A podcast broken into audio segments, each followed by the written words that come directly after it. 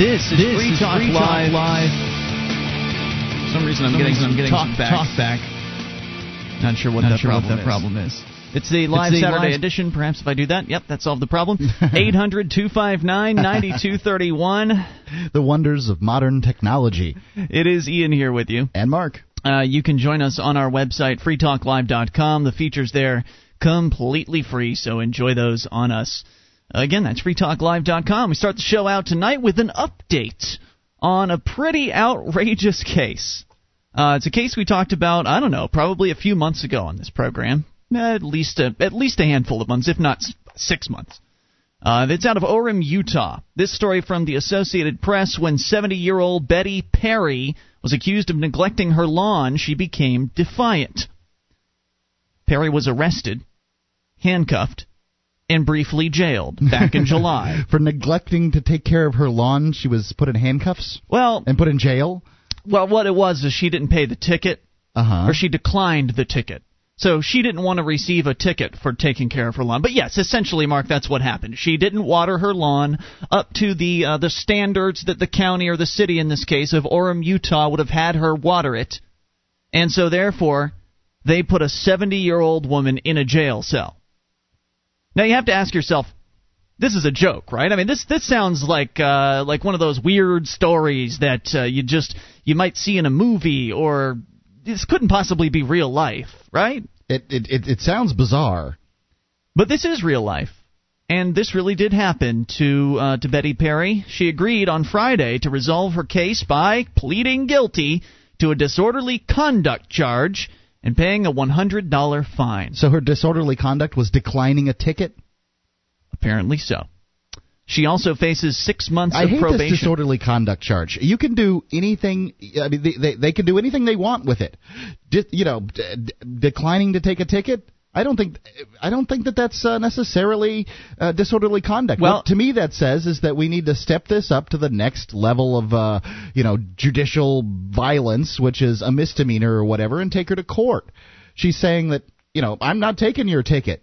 This is my lawn, and I should be. And she wants a jury of her peers, and I don't believe she was originally charged with disorderly conduct. The original charge might have been refusal to water lawn or refusal to accept a ticket, which might have been a more serious charge than disorderly conduct. It sounds to me like they cut her a deal, right? Mm-hmm. Like they always do. This is something we talk about on this show, is how the government likes to just slap a bunch of – if they, for whatever reason, have decided to target you, they like to just slap you with a bunch of charges, and then they come out and they say, well, we'll offer you a deal. If you just plead guilty, we'll knock 3 out of the 4 charges off. We'll just give you a disorderly conduct charge. You can pay a $100 fine. And by the way, the 70-year-old woman is also facing 6 months of probation. Jeez. On top of that, so the fine wasn't quite enough. And so that's what they do. They offer you this deal, so that way, instead of spending possibly 3 years in prison, you only have to pay the $100 fine and 6 months of probation. Of course, to most people, that sounds like a deal. Yeah, I can see that. I mean, they believe they're right or whatever, but then the weight of the state comes down upon them, and they really don't have anything else they can do. And they don't believe that you can fight City Hall, so they think that it's worth it to take the plea bargain, which means that there's a 0% chance they'll win their case because they're pleading guilty. Yeah. In this case, Ms. Perry was scheduled to go to trial Monday on a more serious charge of, here you go, resisting arrest for refusing to give her name, accept a citation. See, now, resisting arrest should be violence or something. It just doesn't make any sense to me. This, I'm not going to give you my name, that's resisting arrest? Well, now, no. There are different charges here. Apparently, it's a more serious charge of resisting arrest. Oh, yeah, for refusing to give her name, accept a citation, or allow herself to be handcuffed on her front step. So there were several reasons they charged her with the resisting arrest charge. She did not want to give her name. She refused to accept the citation from the officer and did not want to be handcuffed. Can you imagine that? This old lady, she didn't want to be handcuffed because she didn't water her lawn? How dare she? What gall she has.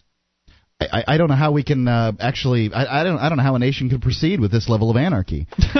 Some woman deciding that she's not going to water her lawn properly. I wonder, is there anybody out there within the sound of my voice right now that thinks that this woman got what she deserved? Well, I mean, really? 1-800-259-9231. Are you somebody who supports these mandatory lawn laws that could end up putting your neighbors and possibly even you in jail if you don't keep your lawn up to county spec? Maybe she's trying to do her part in conserving water. I don't know. She ends up, this is what the prosecutor had to say for himself, quote, "She ends up with a sentence that's very minimal and shouldn't intrude terribly on her day-to-day life. For our part, it accomplishes what we set out to accomplish from the very beginning." And what exactly was that? Breaking the will of you know, their constituents. They don't want anybody who's going to do anything or that might threaten their power. Right. Well, because if this woman had continued on the path that she initially had started on, and that was refusing to pay the fine, refusing to accept the citation, refusing to give her name to the cops, then that might actually look like you could get away with things like that. It might look to the rest of the population like the government was something that could be resisted. And now they've shown everybody that you don't mess with us. Idea. Yeah, you don't mess with the government. That's what the prosecutor's looking to do. Peterson, the prosecutor, said he was planning to drop the lawn neglect charge. There's a lawn neglect charge. Because Perry has started... This is what we need politicians for.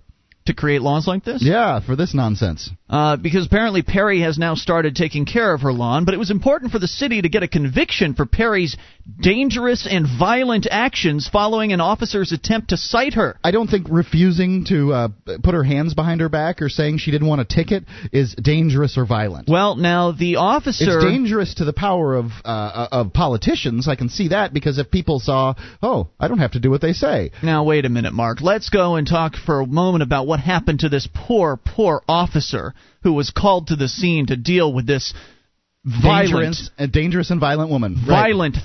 Thuggish 70-year-old grandmother.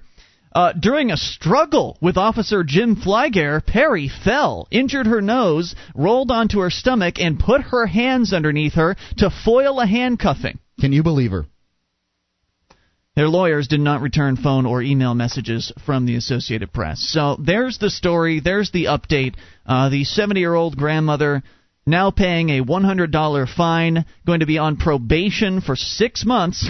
So what does that mean? How does lawn probation work exactly? If you know, normally when you go on probation, it's for something like...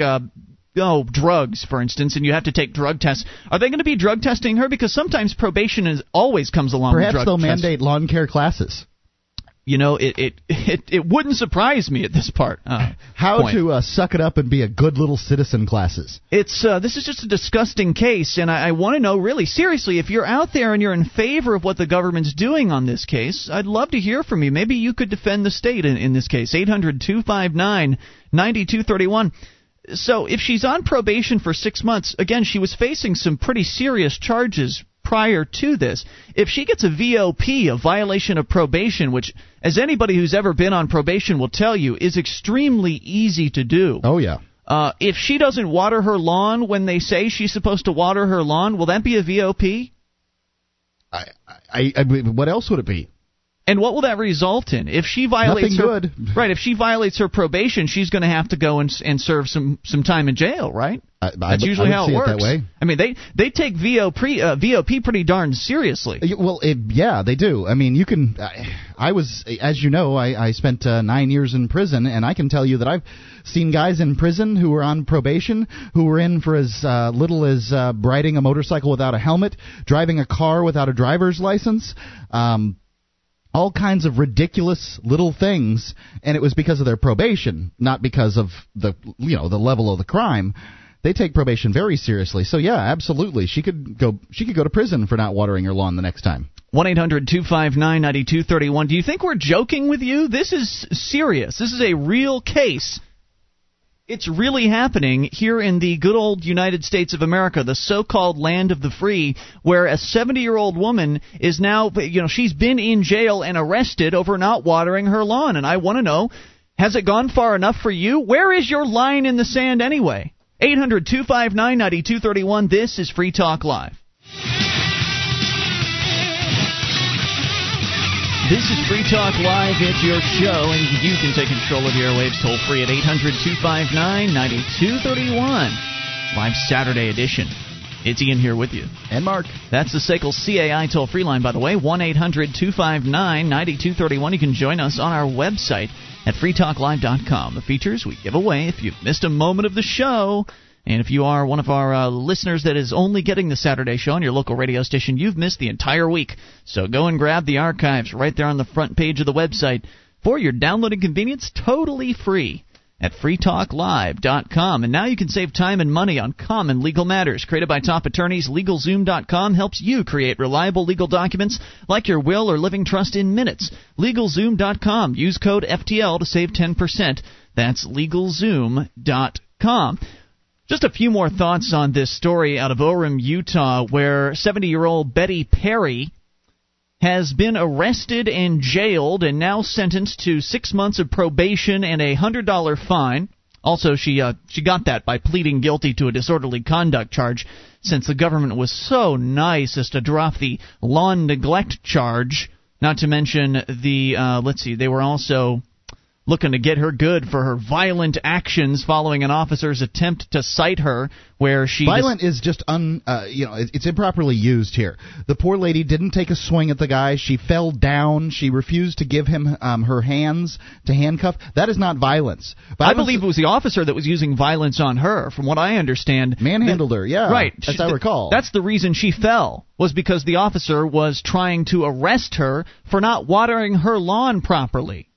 And she, believe it or not, didn't want to go. This is not an arrest for not watering your lawn. This is it's just not. This is an arrest. This is an arrest for not properly, kissing the toe of town or city or municipal government. Now wait a minute, Mark.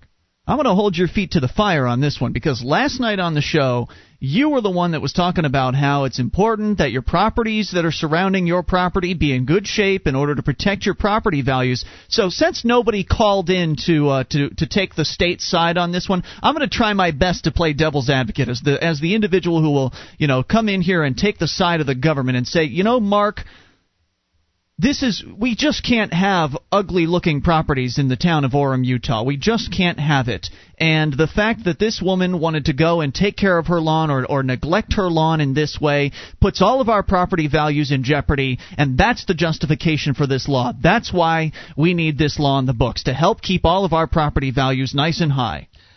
I can't defend, because we're talking about two entirely different circumstances. You didn't properly, set up what I was saying. All I was saying, Ian, in that particular instance is, if you want freedom in this area, you're going to have to take steps. That's what I was saying. This is a step in the wrong direction. When we're arresting little old ladies, But wait, I'm talking about the property value point, which you were making a point about how the neighbor's property can affect your property values. Sure. And therefore, if the neighbor's lawn is all brown and ugly looking, isn't that going to affect your property value negatively? I would think in that particular instance that if you're that concerned about how lawns look, really, grass farming is, a 100 years ago, grass farming was a pursuit for only the very rich people. Now this this preoccupation that people have with beautiful lawns, some people have with beautiful lawns and making sure they're exactly perfect. Well, you can never have a perfect lawn. It can never be perfect. The guy who was on my street in a deed, essentially a deed-restricted community, he had this really great lawn, and then one day a big patch of grass died. Uh-oh.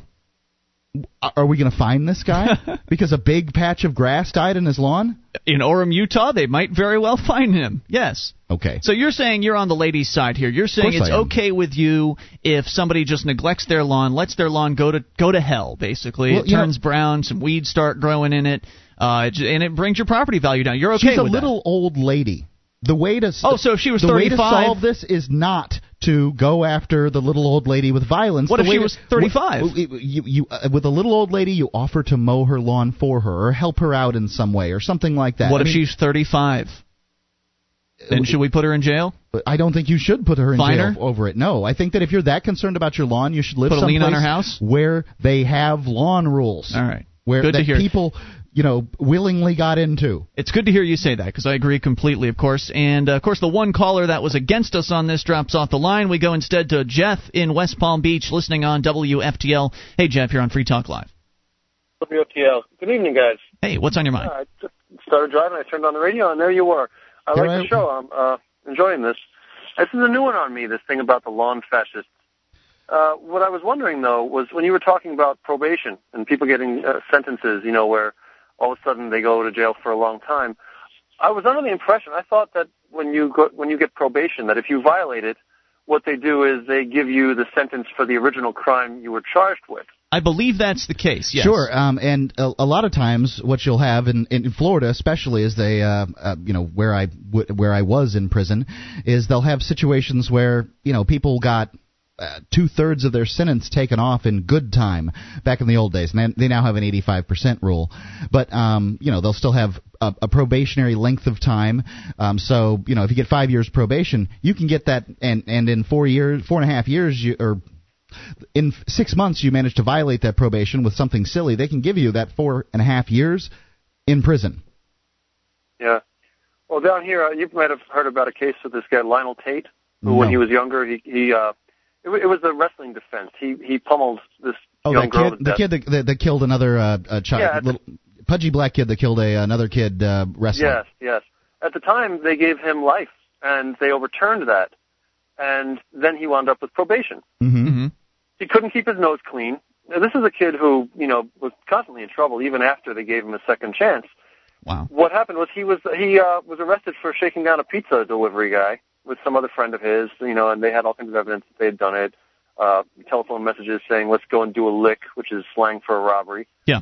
And when they picked him up on this charge, he ended up getting, you know, his probation revoked, and he wound up getting sentenced to 30 years in prison. 30 years in prison for shaking down a pizza delivery guy. Well 30 years in prison for the original crime. Exactly, for the original manslaughter. Well, what ended up happening was his attorney got into the news saying, it's too harsh to give him 30 years for this simple pizza robbery. And I actually had a letter to the editor published in one of the South Florida papers here where I excoriated this lawyer saying, no, how disingenuous can you be? He wasn't given 30 years for the pizza robbery. He was given the 30 years that they held in abeyance when he originally killed the girl. Sure, you're absolutely right about that. But, of course, I mean, you wouldn't say that any of this is appropriate for an old lady watering her lawn. No, I'm totally on board with you guys. Okay, good. You know, ridiculous. In this particular instance, and I'm not one to come out in defense of convicts. I really don't like them. And I have lots of experience with them. They're, you know, generally bad people. But 30 years is in Florida is 85% of that. Let's call it 25 years, not because I'm, you know, not. I went through a Florida public school system. I'm not that great at math. So 25 years, you know, it seems like such a long time for everyone to take care of. Generally, people commit crimes between the ages of 15 and 25. By 25, they've got their testosterone worked out of them, and they're not as dangerous as they are, you know, as they were. So and they can, you know, they may not be the greatest citizens in the world, but they're, you know, they're not out there hurting people. So I always wonder about these really long sentences like that. Jeff, thanks for the call and the input tonight. Appreciate hearing from you. 800-259-9231. Phones are loaded up at this point. Love to hear from you if you want to chime in on this story or bring up whatever's on your mind. Since we're talking about justice, you've got a story in relation to the death penalty, yep. Mark. We'll get to that here in a little bit and take your calls about anything. Like a bleeding heart liberal tonight. This is your show. It's Free Talk Live. Mark has managed to secure for us a big advertiser for Valentine's Day. It's the Vermont Teddy Bear Company. We'd like to keep them on board for next year, but in order to do that, we need to sell some bears. Good thing they start at just $49 at VermontTeddyBear.com. Show her you know her with a personalized teddy bear from VermontTeddyBear.com. Don't forget to tell them you heard about it on Free Talk Live. This is Free Talk Live. It's your show, and you can take control of the airwaves via the toll-free number at 800-259-9231. That's the SACL CAI toll-free line in this live Saturday edition of the program. It's Ian here with you. And Mark. 1-800-259-9231. Join us on our website at freetalklive.com. The features there we give away. So enjoy those on us, including the wiki. Get interactive with over 1,500 pages created by listeners just like you.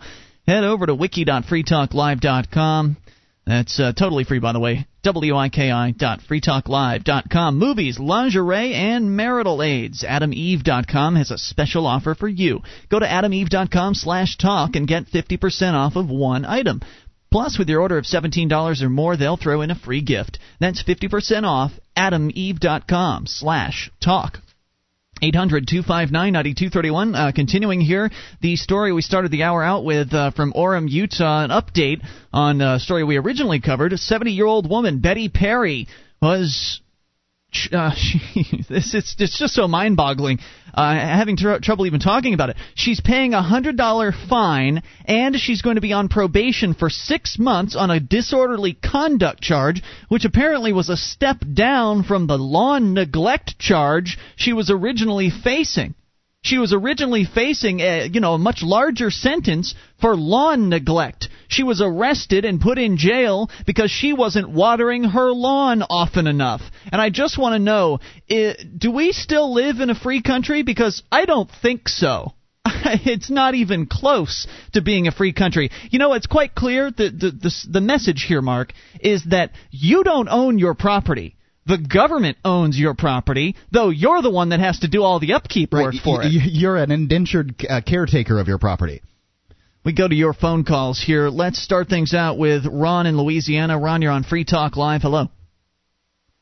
Ron in Louisiana going once. Yes, I'm right here. Hey, what's on your mind? Well, you guys are way off base. Okay. Why is that? Well... that lady should have been tasered immediately. And when she was lying in convulsions in her yard, so they should have beat her into unconsciousness and dragged her by the hair and threw her in the squad car and threw her in jail for a week or two. You're right. They did go easy on her in comparison. You know? That's a great call, man. Thanks for calling in tonight. 800-259-9231. I mean, that does seem to be how the cops tend to act, so maybe she should be feeling good, Mark. I mean, maybe she should be feeling relieved that they didn't smash her head against the concrete. They do seem pretty quick to whip out the tasers. They did beat her up, though, a little bit. They roughed her up. There's no way to tell for sure. Nose. As I recall from this, there's no way to tell exactly for sure what happened. Supposedly she fell down is what the cop reported. Yeah, well, we all know cops lie. But, you know, if you were trying to turn a woman around to put handcuffs on her or something like that, you know, an old woman like this could very well just fall down. We continue here. Let's talk to Jerry in West Virginia, listening on WVTS. Hey, Jerry. Hey, how are you guys doing? Great. What's on your mind? Well, a couple of things quickly about the lady in Utah. We had a similar incident happen here a few years ago. An old couple, retired, very nice people, wouldn't hurt a fly. There was some construction going on next door to them. The construction was illegal. They did not have the proper permits to do that. And then when it rained, all of the mud that came off of this hill and flowed into their yard, against their property, into their basement. And they complained about it over and over. The problem was that the construction was tied to some authorities in that town. And when they called the police, and the police said, well, there's nothing we can do about it because, you know, certain authorities in this town own that. They're standing out in the rain now talking to this police officer who is not on their side in the least now. Right. And they have their umbrellas open. Both people are probably 73, 74 years old, man and wife. Yeah, they don't intend to get rained on. Right. And it's raining hard, the mud's coming down, the police can see it, and they tap the officer with their open umbrella, saying, now, you've got to do something. And he had them arrested for assault. Oh, wow. And it went to court. They took each one, first, I think it was the wife first, and then the husband, and went to court, and it was thrown out of court, thank God. Yeah, thank God. Really? I'm actually kind of shocked that it was thrown out. I'm surprised they didn't throw the book at him for that one, because normally the government backs up its own. Well, it was a very embarrassing situation, and the fact of the matter is, at the time, I was a local talk show host on the radio station that I'm listening to right now, by the way. Gotcha. And I really made light of the incident, and the people certainly did not deserve to be arrested for tapping a cop with an open umbrella. No. I mean, they didn't swing at him. They just tapped him with it. Like, hey, do something now, please. You know, that's why they called him out there, because they thought they were under the mistaken impression, and I understand most people are, they were under the mistaken impression that the police are there to serve and protect, but all they're there to do is serve the government and protect the state. And you're absolutely right. You do, and I did not know this until I was probably 35 years old. You do not own anything in America. The government owns everything. The government owns your property. The government owns your vehicles. The government owns everything you have. Yep. You miss a property tax payment and see who owns your property. Yeah, exactly. You'll find out real quick that you do not, that we, you know, we don't have private property in America anymore. We're serfs. We're just serfs. I have a quick question for you before I go. Yeah, Jerry. I've only been listening to your show now for off and on for the last couple of months maybe. And I just heard one of you guys say that you had been in prison for 9 months. 9 years. 9 years? Yeah, that's me, Mark. Okay, can you please tell, and I'll hang up, can you, I'm sure you've probably told 1,000 people, or I should say 1,000 times, can you please tell us, what, drugs? No, I had a murder charge. A murder charge. Yeah, I happened to be around. I was in the immediate vicinity of somebody who got killed, and I lied to the police about it. I tried to protect my co-defendant. You were a dumb kid. Yeah, I really was, and really, really dumb. And I tried to protect this guy, and then he had the opportunity to turn state's evidence on me after I'd been caught in a couple of lies. I mean, why wouldn't they give him the opportunity? So he decided to share some of that little life sentence of his, and he got his reduced to 30 years. He's back in prison now, because that's the sort of guy he is. But so how old are you now, like 29? 37. Okay. So, but you were fairly young, I think. Yeah, I was 17 years old. Wow. Yep. There you go, Jerry. Big mess. I'm sorry I did. Thank you for the call, dude. We appreciate it. 800-259-9231. Continuing with Scott in Indianapolis, listening on WXNT. Hey, Scott. Scott in Indy. Hello. Hey, how are you doing? What's on your mind? Well, I was just curious. One of you closed off right before your last commercial break stating that if people are that concerned with their lawn, they need to move someplace that has lawn rules. And isn't that exactly what this little old lady's neighbors did? Moved someplace that evidently has rules pertaining to the lawn. That's not exactly what that's not exactly what I said. And he meant a deed restricted. Let me clear it up. Well, no, actually, I'd said a place where people, signed a piece of paper where they understood that. A deed restriction, you sign a contract that says, I'm going to live in this little community. We're all going to, follow our little rules and that kind of thing. Zoning is arbitrarily come up with by city bureaucrats whom none of us really, have much say in who gets elected. It's going to be one or the other, and very few people vote in these elections. It's never a majority of the town. Right, the rules can change next year, too. They can change them any old time they want to. Whereas a deed restriction, they can't do it that way. And it's a smaller area, too. Just a blanket statement, this whole town. Right. This woman is 70 years old. There's a good chance that she moved into that area when she was, 35. It could be. And stayed there for her whole lives, and that, that rule could be new as of the last 10 years. And even so, nobody, and I mean nobody, goes and reads all the zoning rules before they decide to move somewhere. So the point here is that deed restrictions should be the solve to this problem, not arbitrary government rules. And another advantage is that a deed restriction doesn't use the violence that... government is. No cop's going to come to your house if you violate your deed restriction rules. They're just going to put a lien on your property. There you go, Scott. Thanks for the call tonight. 800-259-9231. Still on the way here. We've got Jeff, Charles, Robin, all kinds of calls, topics, whatever you want to talk about goes if you make the call. This is your show, the live Saturday edition of Free Talk Live. The toll-free number for you is 1-800-259-9231. Still interested in hearing from someone who seriously wants to defend the government for arresting and jailing a 70-year-old woman for not watering her lawn. This is Free Talk Live. It is the live Saturday edition of the program. You can take control of the airwaves via the toll-free number, 800-259-9231, the SACL CAI toll-free line. It is Ian here with you. And Mark. And you can join us on our website at freetalklive.com. The features there we give away, so enjoy those on us. And by the way, if you like the show and you want to help support Free Talk Live, go shopping with us at the Free Talk Live store. Just head over to store.freetalklive.com to buy all kinds of great Free Talk Live branded merchandise, like the Free Talk Live t-shirts, hats, hoodies, all kinds of different brands, colors. Naturally, we have different sizes as well. Great quality merchandise. We did not scrimp. We did not chintz out on the quality level here. So go and take a look and place your order at store.freetalklive.com.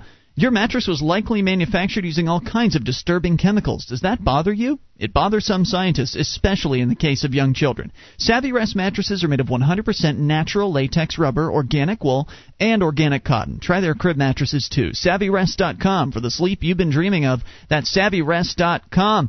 It doesn't really seem like we're living in a free country anymore when a 70-year-old woman can be arrested and jailed for not watering her lawn often enough.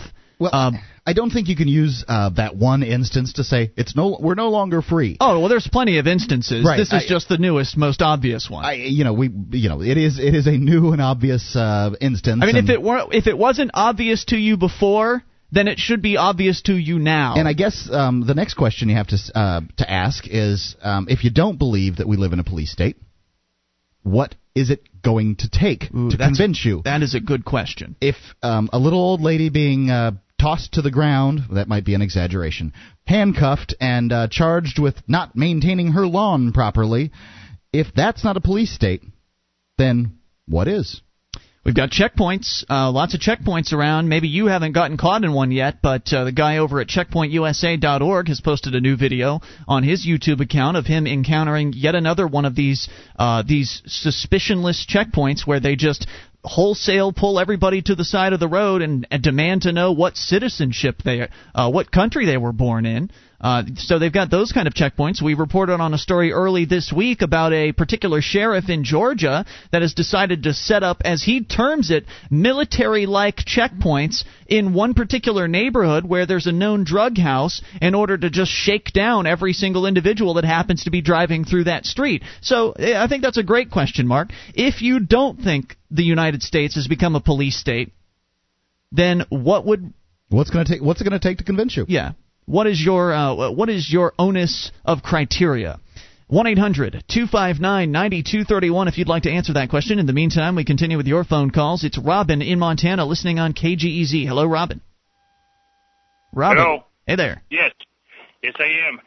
You've been to prison, so you understand fully that the $100 was the best part of that deal, because now she's got 6 months of probation fees at $40 to $50 a month. Yeah, that's a good point. So, I mean, and that's what it's all about anyway, isn't it? The money. It is all about the money. It does seem to be. They've got an industry behind incarcerating people. There's a great deal of people in the United States who are employed in the industry of watching convicts, caring for convicts, watching probationers, all that stuff, and you've got to pay that somehow. We incarcerate more of our citizens than any nation in the world does. That's more people incarcerated than they have in China, where the population is like 4 times what it is here. Wow. Yeah. And let's not forget, while she's on probation, she cannot have any firearms or any means of defending herself either. So that much is true. I can't own a firearm, period. I mean, I've got a wife and a family. I've been out of prison almost a decade. Yeah, a decade now. Yeah. I haven't been arrested for anything. I can't defend my family. I mean, I live out in the country. Anything could happen. Once a criminal, always a criminal, son. Yeah, God knows. Sure. I mean, where's the path of bodies? Well, what a better way to round up all the firearms if we make everybody a criminal, huh? Yeah, there you go. Just give everybody a felony conviction, and then you can take everyone's guns away, right? Yeah. Thanks for the call tonight, dude. Thank you. Thanks, Robin. 800-259-9231. You bring up anything, we go to the amp line. Jeff in Florida, you're on Free Talk Live with Ian and Mark. Okay. Hey, what's on your mind? Yes, I'm here. I'd like to switch topic a little bit. Yeah. Sure. I went to a bank yesterday, and basically I went there to get a document notarized. And a month ago I ordered a debit card, and it never came in. So I said, can you notarize this document? Oh, by the way, what happened to my debit card? So she asked for my ID, and I gave her the ID.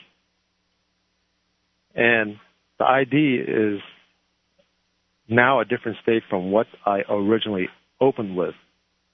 So you understand the story so far? So you opened your account, you gave her a different ID than you originally gave when you opened the account. Right. Okay. So he starts pulling up my information, and she noticed all this information has changed.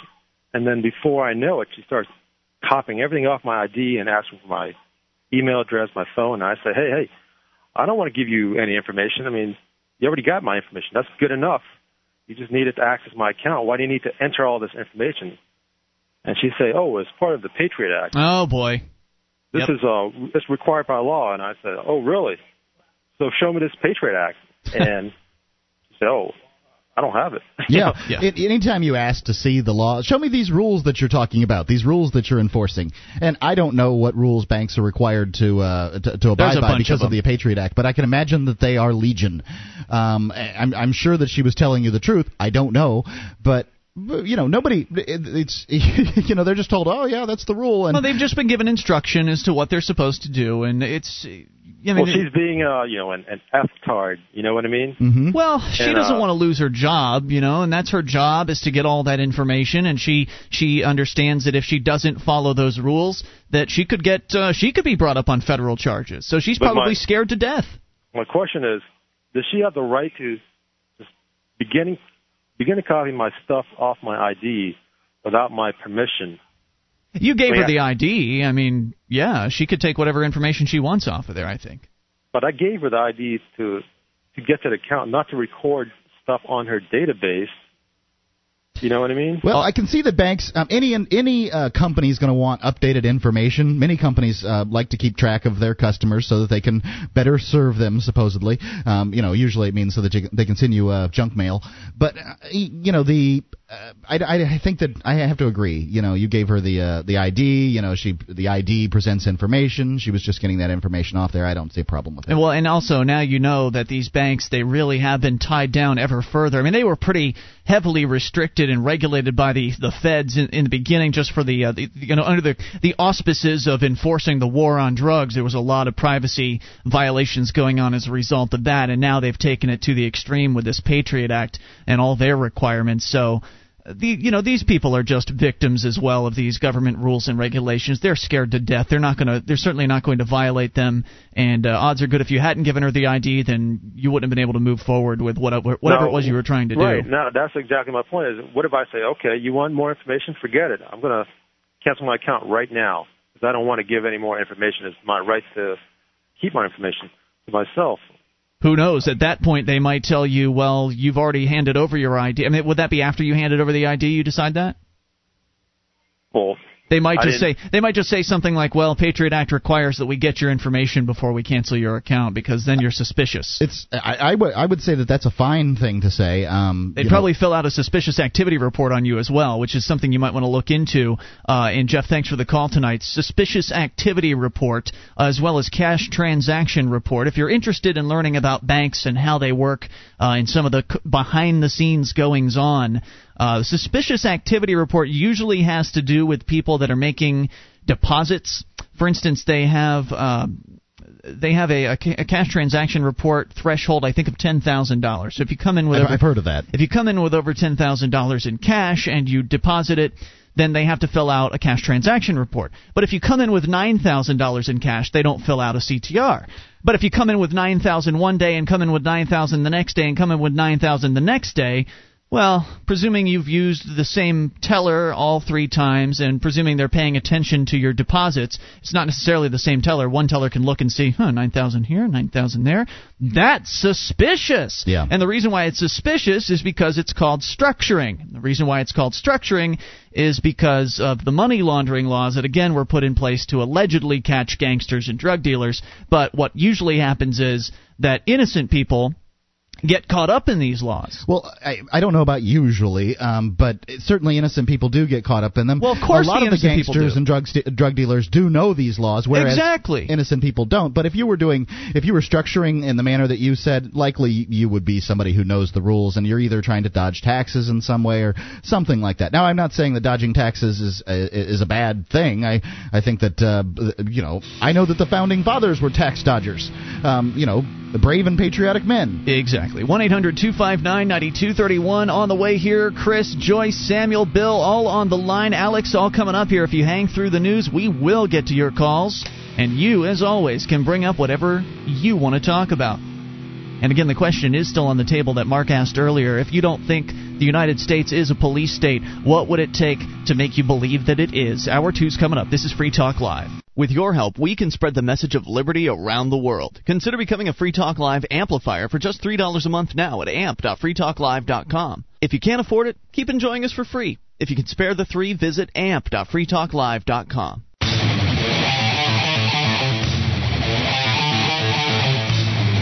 This is Free Talk Live. It is the live Saturday edition of the program. You can bring up whatever you want toll-free. 800-259-9231. That's the SACL CAI toll-free line.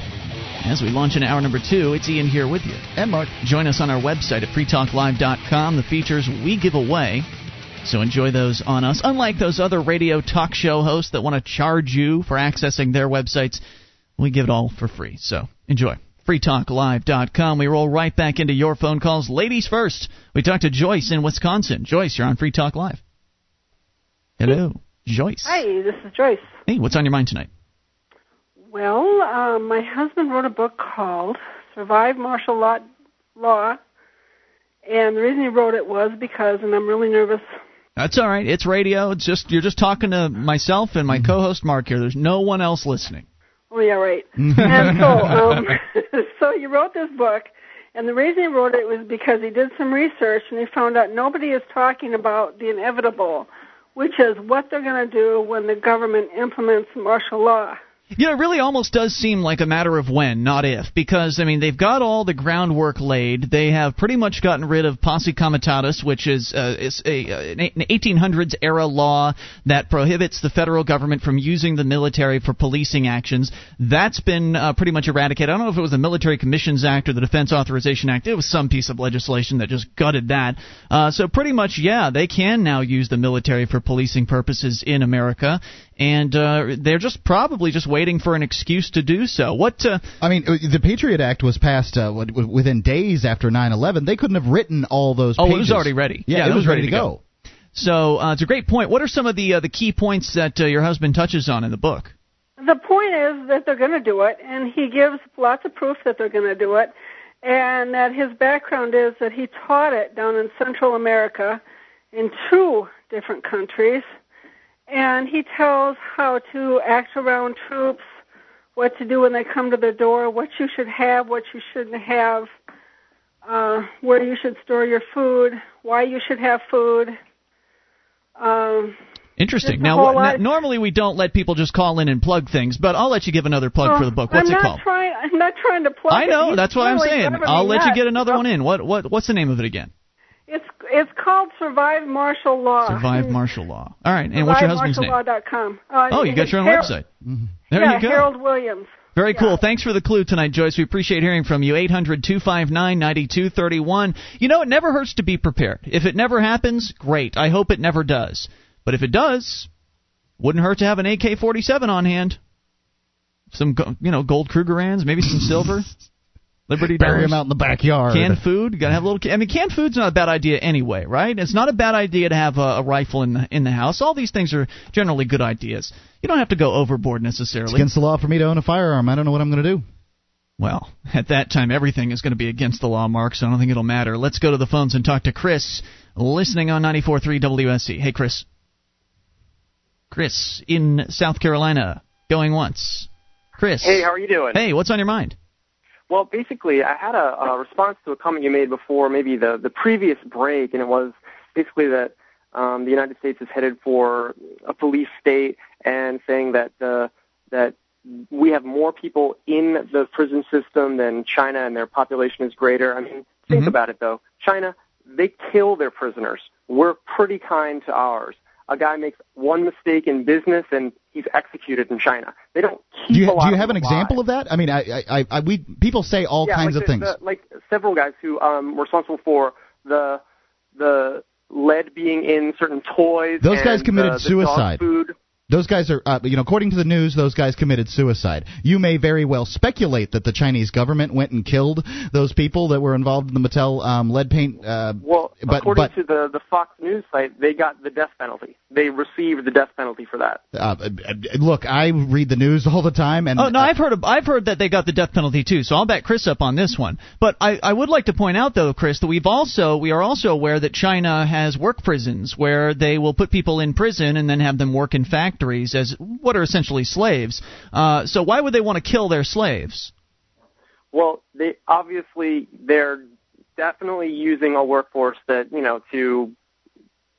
to counteract our own. And, of course, those things are, reprehensible to force people to work for. But I definitely don't feel that this country is headed for a police state. If anything, it's things are too out of control, and we need to take a step back. For example, I lived in a horrible neighborhood when I first moved to South Carolina. Mm-hmm. I was more terrorized by the drug dealers and drug users in that neighborhood, and I would really have liked for there to be a checkpoint of some police. The police never could come into that area unless they were in force. It was so bad. You do understand that cracking down on drugs doesn't actually accomplish your desired ends, and the real solution, as we discussed last week on the Saturday show, is to re-legalize drugs. That way it can go back into the legitimate marketplace. Are you talking about re-legalize what drugs? All drugs, cocaine, sir. Here's my crack cocaine was created by the war on drugs, just so we're clear. Here's my issue with that. All right, what is it? People don't have a great deal of self-control. If you tell someone something's okay, people go into it 5 times harder. No, than not. I think you misunderstand. Wait, before you go on, you realize that there's no law that prevents you from drinking bleach, right? So are we telling people that it's okay to drink bleach? Well, the effect of drinking, if you're comparing the effect of drinking bleach to using crack, you might be more right than you think, because both of them are going to kill you. But let's talk about alcohol. Yeah, let's talk about it. Alcohol is horrible for your body and brain, and I personally don't like to know that I'm out in public with people that are, becoming more and more mentally unstable. It's a depressant. Using a drug like that, I'm not in favor of that. So, are you a prohibitionist then? Do you want to bring alcohol prohibition back?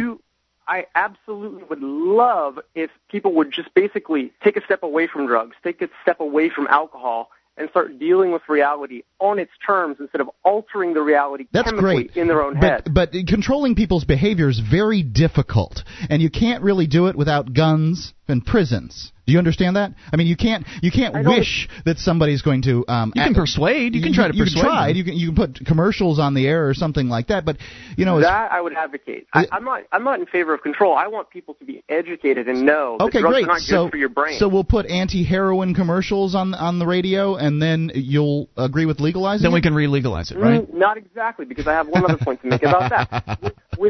With regards to the way that people get into things, people become addicted, and not just physically but mentally. Mm-hmm. You'd have to agree that let's say even if it isn't a physical addiction, some people think, I can't talk to a girl unless I've had a couple of drinks. If it's not physical, it's mental. Well, a lot of the crime basically has a lot to do with the fact that people need money for drugs. Absolutely. So right now drugs are, I suppose, not all that expensive because but. No, actually, drugs are probably about 3,000 to 5,000 times more expensive than they really necessarily need to be, and the reason for that is because they're illegal, and therefore each middleman that has, that puts their hands on the drugs has to make it worth their while because they're risking arrest and risking decades in prison for doing that business, and so therefore they have to increment the amount up that they charge by a significant amount, and so each middleman is, it keeps increasing the price until it finally gets to the end user where it's actually relatively expensive. I mean, for instance, it doesn't cost a lot of money to go and buy a 12-ounce bag of unrolled tobacco, but try buying 12 ounces of marijuana and see what you're going to pay. I mean, you're talking about hundreds and hundreds of dollars versus and tobacco's harder to grow than marijuana. Right. So drug prices are drastically inflated by the black market. That's why people have to do violence in order to get the money for them. If they were re-legalized, they'd be available in the legitimate marketplace where real competition can happen, and they'd be much cheaper than they are today, and therefore no one would have to rob anybody or beat anybody up. See, I don't agree with that. I do still think that teenagers steal from their parents, teenagers would steal from people to get the money, even if it was $5. I know that they would because and addiction takes that kind of role in your life. It becomes Well, that seems to be more of a problem. So, now, maybe I'll give you that. Teenagers certainly there are them out there that steal to get cigarettes, but pilfering a couple of bucks out of mom's purse is something completely different than sneaking into someone's house at night, slitting their throat to take whatever valuables you can find. Let's bring Chris back. Chris, I want to bring you back for more of this. It's a good discussion. Hang on, we will hold you through here. 800-259-9231. It's important to talk about these issues because so many people, they just don't understand this war on drugs and how it affects their lives and the truth about drug abuse in America and the war that is totally ineffective. And it's really just a war on our friends and family members. More on the way. This is Free Talk Live.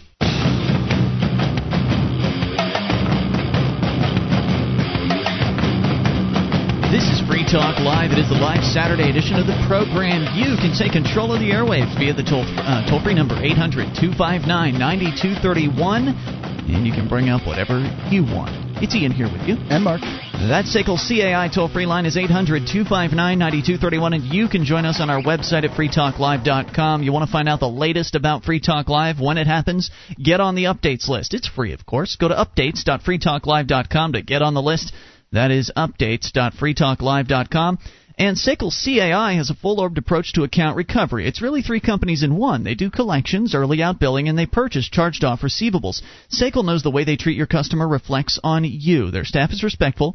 They record every call, and they have the best equipment money can buy, so your business is handled as efficiently as possible. See their banner at freetalklive.com. That's SACL CAI. We continue. Chris hung on very patiently back on WSC in South Carolina. Chris, you're back on Free Talk Live. Hey, guys. Basically, where we left off was we were talking about, drugs, I guess, basically becoming legalized. Yes, re-legalized, because they were legal in the past and everything was fine. Then we made them, the government made them illegal. Right, and all when the temperance movement swept the nation and, alcohol prohibition came around. Basically, drug prohibition came around at the same time. It's just that we re-legalized alcohol. We have not yet re-legalized the rest of the mind-altering substances. Go ahead with your point, though. Well, my point is basically I believe that people just really aren't mentally equipped to use drugs. First of all, there's so many chemical reactions going on in your mind at any given time. To add some on your own, you're not a physician, not a great idea. And now, before you go on, I mean, clearly we're giving you plenty of time to talk here. I'm just curious. I mean, on your first point that people aren't mentally equipped, while it may be true that there are some people that can't handle drugs, it's certainly not true that all people are that way. I myself would be one example, as a matter of fact. Have you ever tried drugs? I have never taken an illegal drug, and I don't God drink. Bless you. Have you ever? You've never drank? I have drinking, and I actually don't like the feeling that it gives me. Like, I think really quickly, kind of on the fly. I feel my mind slowing down, and I don't enjoy that feeling. I have to say myself, I don't prefer the drunken feeling either. I'm with you on that one. But I have smoked more marijuana than I could possibly count in so many instances, and it is not at all in any way, shape, or form negatively affected my life at all, and nor has it affected negatively any of the people that I know that smoke marijuana. Believe it or not, the sort of the image that you get from perhaps maybe Hollywood and especially the anti-drug commercials is that everybody that smokes marijuana is just a dumb stoner and they're really stupid. They're not motivated. Yeah, they're not motivated. They don't do anything. They're a bunch of losers. And I'm sorry, it's just not true, sir. I've known doctors. I've known lawyers. I've known business executives. You're one of the most motivated people I know. Yeah, I mean, I own this show. This is my program. I've been the impetus behind this program for years. And I've been smoking marijuana for over a decade. So, I mean, not only that, I've done mushrooms. I've probably done MDMA. You might know it as ecstasy. Probably at least 10 times in my life. I'm sorry to tell you this, but you've been lied to about drugs. The government has lied to you. Well, I guess my mother was too. She was a substance abuse counselor, and I've seen a lot of human tragedy. People that are addicted to drugs and their lives are disintegrated. Absolutely. And now, before you go on, my wife is a drug treatment counselor, and it's part of our marriage agreement that I will remain monogamous and that I won't use any illegal drugs. And I smoked marijuana now and then before we got married. It's not that big of a deal one way or the other to me, but It's the alcohol. You understand that alcohol is far more dangerous than any other drug out there, and that's the one that's legal. I mean, if you want to see destroyed lives, go to an AA meeting. Well, it's the destruction. It's actually the illegality is most of this destruction behind a lot of the drugs out there. That's what destroys people's lives. That's what breaks up families. That I can't agree with. When people get the go ahead, like it's okay. Look how hard people are into alcohol. They've got the go ahead. Well, it's a huge problem. Alcohol was far more widespread before drugs were made illegal, drugs and alcohol were made illegal, than any other of the mind-altering substances out there. I don't think you can make a case that re-legalizing the rest of these drugs is going to make them as pervasive as alcohol. In fact, you can't make the case. In fact, statistics... Alcohol is far more social than any other substance out there, and you've got a lot of lonely people in the world. Well, now, hold on a second, Mark, because you can't not only can you not make the case that re-legalizing drugs would drastically increase their usage, also the statistics bear out against that. If you look at the numbers, you'll find that prior to drugs being made illegal, it was about 1% of the population that was using hard drugs. And you find that about 1% of the population today, even though drugs are illegal, uses hard drugs.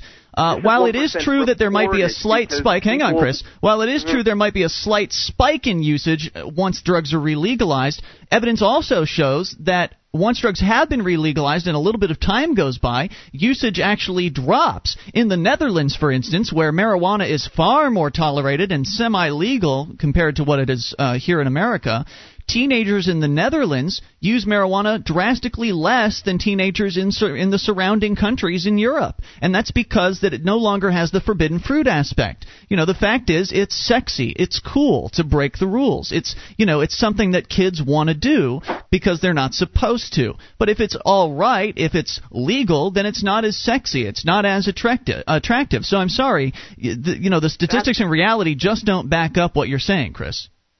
Well, can't exactly say how can we say what statistics are until it's done. I mean, evidence.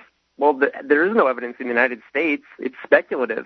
And no, the evidence. You're 1%. No, the 1% number that I'm citing is for the United States. And besides, that's just aside from everything else. The real issue is personal freedom, Chris. The real issue is that you aren't making people's lives better. These addicts and the personal tragedy stories you're talking about, I've seen them too. I know exactly what you're talking about. The fact is, putting those people in jail cells doesn't make their life better, and forcing them into treatment that they may not be ready to accept also doesn't make their lives better. Well, that's just jail. Well, because they're gonna buck the treatment, and then what do you do with somebody that tries to escape from a treatment center? Either way, it's a personal freedom issue. Let's let people decide for themselves how to run their lives. People inevitably are going to make mistakes, but that's okay. Let them have the freedom to learn from those mistakes. We're not talking exactly about like making a mistake like riding your bike without the training wheels and crashing into a bush. We're talking about like when is it okay to interact with someone that is high out of their mind on heroin or crack or cocaine? I don't need that. It's not safe for me. It goes against it infringes on my liberty if I'm driving around with a bunch of people that are not in their right mind. Now, we're not talking about operating motor vehicles while high. You understand that, right? Like, that's against the law to operate a motor vehicle while drunk, but it's not against the law to drink alcohol. It would be against the law to operate a motor vehicle while high, but not against the law to use the drug that gets you high. The fact is, most heroin users, they want to lay down after they've done their heroin. Thanks for the call tonight, Chris. Call us again sometime. It's been a great conversation, but there have been other people waiting. 800-259-9231. It's just an issue of freedom. That's really all it's about. And the fact is the drug war has been an abject failure. You can look at it from that aspect, too. You can look at it from the conservative aspect of it's cost way too damn much money. It costs us all kinds of money. Billions. And billions of taxpayer dollars. It hurts the people like me that don't do them. Right. It hurts everybody. The war on drugs is a war on our friends and our family members. It is a sickness. It's a plague on this country, and it needs to end. 800-259-9231. You can bring up anything. This is Free Talk Live.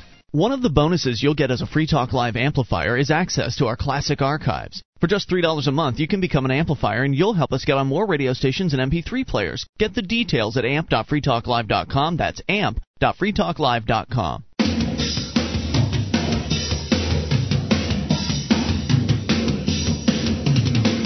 This is Free Talk Live. It's your show, the live Saturday edition. Toll-free number for you, 800-259-9231. That's the SACL CAI toll-free line, 1-800-259-9231. It is Ian here with you. And Mark. You can join us on our website at freetalklive.com. All the features there we give away, so enjoy those on us. And they include live streams. We've got a broadband version of the show and a dial-up version, both there waiting for you for free, freetalklive.com. How would you like to lose up to 25 pounds in just 9 days without permanently changing your diet? You can check out this amazing doctor-recommended product. Go to FTLDiscount.com. You can read some real testimonials about this cleanse, and you can find out how to order. It's FTLDiscount.com. All right, we continue with your phone calls about whatever you want to talk about. Let's talk to Alex in Florida. You're on Free Talk Live, Alex. Hello, Alex. Alex, hey, guys, how are you? Hey, what's on your mind? Cool, you guys getting me okay? Yes, sir. All right. First I wanted to talk about the drug war thing really quick. First of all, I actually got my mother 65 to oppose the drug war really on one of the grounds of the fact that my mother hates communists. And one of the way that communists down in South America get their funding is through the sale of illegal drugs. And, yeah, that's true. A lot of drug profits are going to some very unsavory characters. Right, and if you just tell someone, at least it worked for my mom, that, you know, there are a lot of bad people, a lot of bad organizations out there getting their money from illegal drugs, and if you transfer that from, you know, the communists to the pockets of a corporation or a private entity, it automatically becomes a more positive thing for, you know, maybe the global society or whatever. Absolutely, because, you know, people that are making heroin today, I mean, the government is right about one thing when it comes to the war on drugs, and that is that a lot of the drug money, a lot of the illicit drug money is going to terrorist organizations. And the answer is to not crack down on drugs. The answer is to re-legalize them. That way the money goes to American businessmen and American businesswomen. Well, at one time, the money for alcohol during Prohibition was going to gangsters and ruffians. You know, and now it goes to Budweiser. Now it goes to businesses and supplies jobs for people. Yep. Exactly. And another thing, I think the most important point I always make in almost every libertarian argument is and I think it was Chris, the last caller, is I'd like to tell Chris is who does he think owns my life except myself? And one of the most important things of owning someone's life is the ownership of their mind. And if you can control what goes on in your mind, then you might as well not control your own life. And I think it's very important to state in libertarian circles or in libertarian arguments that what's most important is self-ownership and who owns you. Do you believe that you own yourself, or do you believe that someone else owns you? And I believe I own myself, and therefore have control over my mind. And the only time that harm should be used against me is if I have initiated or threatened to initiate that against another individual, and that's very important, you know. Right, and he was touching on the end of his call, and Alex, thank you for the call tonight. We appreciate it, 800-259-9231. Chris was pointing out at the very end of his call that, well, you know, if you get behind the wheel and you're high on crack, then that endangers his liberty. And he's right about that. If you are a dangerous driver, I don't care what the reason is, if you're putting others in danger, then you should be removed from the road. But I don't care if the reason is that you're high on crack, if you're three sheets to the wind drunk, or if you're driving while tired, or if you're, you know, arguing with your, the kids in the back seat. Any one of those can cause a very dangerous situation on the road, and I think dangerous driving should be what the issue is, not necessarily the substances that the driver has ingested. Because to me, someone driving while tired is as dangerous as a drunken driver. I mean, that is incredibly dangerous, but there's no driving while tired charge, while there is a driving while under the influence charge. That seems to be a problem to me. Especially the sort of way that we arbitrarily decide what under the influence is. Now, I absolutely think that careless and reckless driving are those are good charges. If somebody's in fact driving careless or driving recklessly, they should be removed from the road. But seems to me it's the cops that are normally doing that. 0.08 alcohol level. This is what constitutes drunk. You know, now I've driven home by Braille. I can admit, I'll certainly admit it. But there's other times I've probably been at 0.09 that I'm certainly not of the opinion that I was a danger on the road, especially in Florida, especially in Venice, Florida, where everyone's great grandparents live and they drive driving while 90. Yeah, driving while 90. They drive these Lincolns that they should have bumper car tubes around. I mean, the way that they turn left from the right lane and right from the left lane. I tell you, I don't miss that much about living up here in New Hampshire. No. You can bring up anything. We continue with your phone calls. It is Samuel in Iowa. You're on Free Talk Live. Samuel. Hey, you guys. I had originally called in. I wanted to talk about illegal immigration, but okay. You guys have been talking about the whole issue of the government being a police state, potentially. Yes, sir. And I'm hanging out with my friends here, and I was actually... we were thinking about this issue. One time we were hanging out here, and the cops had actually gotten into my apartment complex. Whoa. And they were going door to door, knocking on doors of people who were having loud parties, telling them to be quiet. And we were just wondering, like, for example, even if we have the door locked, if they knock on the door, do we have to answer? Absolutely not. Absolutely not. In fact, Barry Cooper from NeverGetBusted.com recommends, and he's a former law enforcement officer, former narc officer, he recommends not even answering the door in any cases when it comes to the cops coming up and knocking on your door, because all they're going to do is hunt around for something to arrest you on or something to write you a ticket for. That's what they do. They're not there to help you. I think if you've got loud music going and there's clearly people dancing through the windows and that kind of thing, you might... Turn the music down. You might cause yourself more problems simply by ignoring them. And there's no problem that could be caused there. They'd have to go and get a warrant or something in that case if they wanted to continue to harass you. But if they're just knocking on your door and you know it's a cop, if you're cranking music, we'll turn it down. That way the cop will go away eventually, because he's not going to be able to get a warrant if there's nothing happening. I hear what you're saying. Perhaps a sort of mid-level step to keep them from going ballistic on you is to they're not going to bust in your door. Outside the door and talk to them there. That's better. If you feel the need to open the door to the police, you absolutely should step outside. Do not ever invite the police into your home, because that's when they start sniffing around even more than they would otherwise. But the fact is, if you ignore the cops when they're at your front door, if they don't have any warrant in their hands, there's no way they're going to be kicking your door in. You've got nothing to be afraid of in that case. Now, that's not legal advice. It's just what I've heard from Barry Cooper at NeverGetBusted.com, and I trust Barry. He's a good guy. All right, well, so what we're curious about is that whole issue. If they're banging on the door and saying, we're going to knock this door down unless Mark takes off his shirt, what are we supposed to do? He's never going to take off his shirt. What are we going to do? You know what? Mark, one of these days, I think, will. In fact, you did it once in the studio, didn't you? I just happened to take off my shirt. For the camera. Yeah. Yeah. So if you were watching the cam over at cam.freetalklive.com, you might see it happen again. But great call, dude. Thanks for it. 800-259-9231. I am a beautiful man. We continue. It's Bill in Oklahoma. You're on Free Talk Live. Bill. Bill? Hello? Yes, guys. How you doing? What's on your mind? Well, it's funny that you bring up Barry Cooper and what you should do when the cops come, because I have a funny story about cops taking in a bunch of kids to jail. All right. Friday, which was yesterday, was supposed to be a scheduled snow day for Oklahoma City government schools. Unfortunately, because of the past freeze storms that we had here, the school district decided that that's no longer a snow day, that all children have to apply to report to their government master teachers. Or else, right. There was 32 students who defiantly decided they were going to have a silent protest and have a barbecue instead. Sounds like a good time. I'd rather be at the barbecue. Well, yeah, and they accomplished that goal. They all went to a friend's house and were in the backyard having a good time, not disturbing anybody, having a barbecue, just hanging out. And lo and behold, here come the cops coming in without a warrant. Marching their way to the backyard, rounding up all these 32 students and putting them in a school bus. Not to send them to school, but to send them to jail. Wow. Who snitched him out? The story gets even funnier. I want to know the rest. Hang on, 800-259-9231, because I'm guessing they either advertised their little party and it got around to one of the school snitches or one of the neighbors did.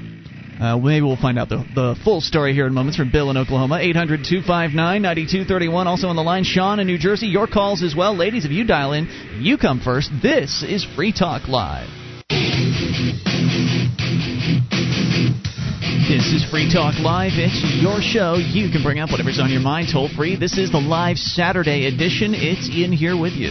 And Mark. 1-800-259-9231 is the number. That's the SACL CAI toll free line, 800-259-9231. And you can join us on our website at freetalklive.com. The features there we give away. So enjoy those on us. In fact, if you like the program, you want to help support Free Talk Live, then become a Free Talk Live amplifier. As have done over 400 of our listeners, it's easy to do. Any major credit card, PayPal, money order. The idea is you send us $3 a month, we take it in, turn it around, reinvest it into the show, get more radio stations on board, thereby spreading the message of freedom and liberty as far and as wide as possible. So if that sounds good to you, get signed up. And you'll get perks, too, like the AMP-only call-in line, AMP-only chat room and forum, and more. All the details are there. I should also mention the AMP-only Shrine, our newest Shriner, which the Shrine of Female Listeners is open to everybody, which is where we show off our lady listeners that have taken the time to send us their photos. Well, our newest Shriner has included a couple of special photos that are only being released to the amplifiers on the AMP-only Shrine. So that's another perk, all right? You'll get it. You'll only get it if you're an amplifier. So go to amp.freetalklive.com. Otherwise, everything on our website's totally free. So if you can't afford it, it's no big deal. You can enjoy our site for free. But if you can, we would really appreciate it. That's amp.freetalklive.com. Also, the Free State Project's Porcupine Freedom Festival is better known as Porkfest. It's happening June 9th through the 15th. At Porkfest, you'll be able to see firsthand why Ron Paul loves New Hampshire and its activists, as well as expand your network of liberty-loving activists, businesses, and organizations. Discover new freedoms, new communities, and new beginnings. Learn more at porkfest.com. That's porkfest.com. We go back to Bill in Oklahoma. Bill, you're telling us that there apparently was planned, at one point at least, a snow day there in where are you in Oklahoma anyway? I'm close to Oklahoma City. Okay, so in Oklahoma City there was a snow day planned. It had been announced, and then I guess at the last minute the government changed its mind and decided, no, not going to have a snow day after all. All youngsters must report to school. And turns out there was about 30 high school kids that had already made plans to have a barbecue on that particular day. So they decided, screw government school. It's a waste of time anyway. We're going to have our barbecue. So they did. And you said it wasn't too long after they'd started when the cops showed up, right? Right. What happened, this is how they ended up getting caught, and this is kind of the hilarity of it. As you can imagine, not all 30 students were congregated in the backyard. In fact, there were some on the side, and there was a couple migrating out in front. It just so happens that one of the bureaucratic cops was doing their patrols. Oh, no. All two kids standing outside and was getting curious. None of the kids were going to say anything, so the cop took it upon himself to park his little squad car, jump out, and go and find out for himself or herself. I'm not sure which officer responded to the scene. Now, when they picked the children up and they sent them to a detention center, not school, they informed their parents that there will be charges filed for truancy. Against the parents or the kids? No, this is great. On both. Oh, wow. The children will have punishments set forth by the school district and by a judge at a set time. But when the parents face this same judge, they're looking at attending a how to get your kid to go to school class and a series of fines. This is disgusting. So all the kids there at this event were from the same school, or is there any chance that there were some homeschoolers there? I don't know. I'm assuming from the report that I've seen on the news networks that they were all from the same school, public school system. You know, this is typical. This is what happens. And a lot of parents, I don't think they realize this until they happen to get caught up in a situation like this, that they somehow are responsible for the actions of their teenagers who are certainly able to choose for themselves what they would like to do with their day and in no way are in any way being monitored by their parents when they leave for school. I remember when I was in high school, there was a bus stop that wasn't too far away from the school itself. There were several occasions when I just said, I'm out of here. and I went and got on that bus, my parents would have no idea what I was up to in that particular case. Yet they would be responsible for my actions. They would be forced to go to some government make-work class where they have to attend for God knows how many hours, probably at least 4 hours of just droning nonsense about how to keep your kid in line. And what happens if the parents don't go to the class? Then what? Probably jail would be my guess. I bet you're right about that. I do have a quick question, and I'll take this off the air. I know that you guys haven't really talked about the situation regarding Romney suspending his campaign, and there has been a lot of confusion about exactly what that constitutes as far as the Ron Paul campaign. Now, I come to the understanding that if you suspend your campaign, that you have a freeze on your delegates, whereas if you drop out completely, those delegates are up for grabs. I was just wondering if you guys could briefly educate me on exactly how this is going to affect the Ron Paul campaign.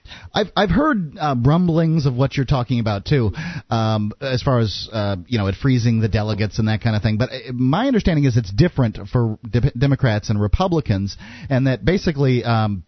When you suspend your campaign as a Republican, you've dropped out. Really? It's a nice way to say you've dropped out. Huh. And suspending your delegates, I don't know that that's going to really do anything. These people are not obligated to vote for Romney. These are people. These delegates are people. They are not pawns on a chessboard. So, Romney's gone. What do I think it means for Ron Paul? I don't know. So far, the race is essentially McCain, Huckabee, and Ron Paul, and nobody is mentioning Huckabee or Ron Paul at this point. The race might as well. I heard Huckabee mentioned as a possible vice president. Yeah, the race might as well be over as far as the news media is concerned. Well, Ron Paul now, how Americans feel, I'm not sure. Bill, thanks for the call tonight. We appreciate it. 800-259-9231. Ron Paul, of course, has announced this week that he is definitely not going to run on a third-party ticket, which I think is unfortunate.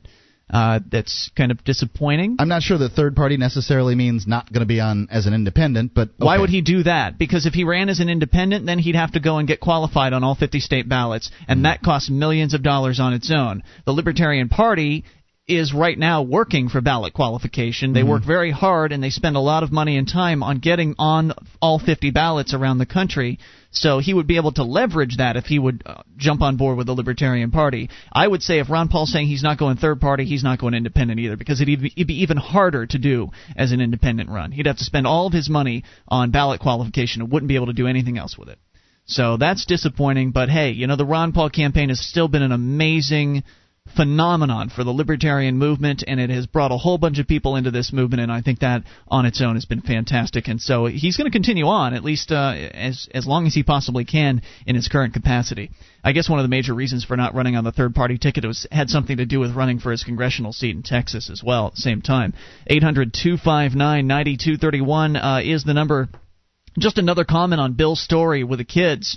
It goes back to one of our callers earlier that pointed out, and rightfully so, that you don't own anything anymore. I mean, certainly not the big things. You don't own your house, because if you don't pay property taxes, you'll find out the government's going to steal your house from you. You don't own your car. If you don't pay the registration fees or whatever, the government's going to steal your car from you. In fact, it appears, Mark, that you don't even own your children, in that if you don't send your kids to the government indoctrination camps, or if you've sent them to the private schools or your homeschooling, but even in those cases, you have to get government's approval. You can't just go and homeschool your kids without filling out some government paperwork first. So the government would like you to believe they own your kids too, and it's just disgusting. You should. I mean, does this come as a shock to anybody out there? It leaves me speechless. I don't know. Let's continue with the calls. Sean in New Jersey, you're on Free Talk Live with Ian and Mark. Hello, Sean. Hello. In New Jersey. Hi. This is actually Prashant. Prashant. Oh, Prashant. Okay. This is regarding the caller who called and said, it would be a violation of his liberty if some crackhead gets behind the wheel and kills someone else. Mm-hmm. Now, I always was, anti-legalization stance until, one argument really convinced me, and that was from Murray Rothbard's book, For a New Liberty. Now, what he said in his book was that statistics show that if the African-American male teenagers who commit their first crime are prone to commit their second crime and the third crime by with the probability of 80%. Now, does that mean that we should all, if we put all the African-American male teenagers who have committed their first crime into the jail for their lifetime, the crime will come down significantly? Now, does that mean that we should put all those people in jail? No, I absolutely not. No, that's the whole point. Like, you know, when a person does drugs, he is not affecting anyone else. He's simply doing something of his own. I mean, I sit in my room and do some heroin. I don't do any of those things. But let's say if I just do it off my own, yep, I haven't killed or harmed any of the person. Absolutely right. Prashant, thanks for the call. Hour 3's coming up. This is Free Talk Live. We have a big new advertiser for Valentine's Day. Please, before you buy flowers or candy this year, consider Pajamagram.com. The pajamas or lingerie come in a beautiful hat box with a lavender sachet, a gift card, and a do not disturb sign. She'll love it for years. Pajamagram.com. And please tell them you heard about it at Free Talk Live.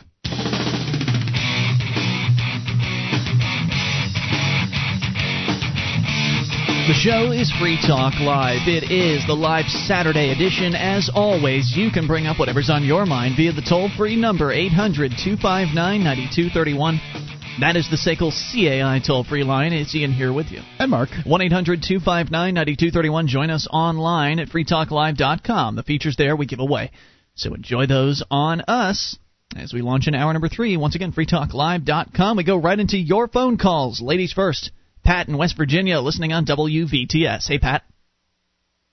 Pat, West Virginia? I just discovered your wonderful program this evening. Oh, congratulations. It's a godsend. I'm surprised they let you on the air. It's amazing, isn't it, Pat? I'm surprised, too.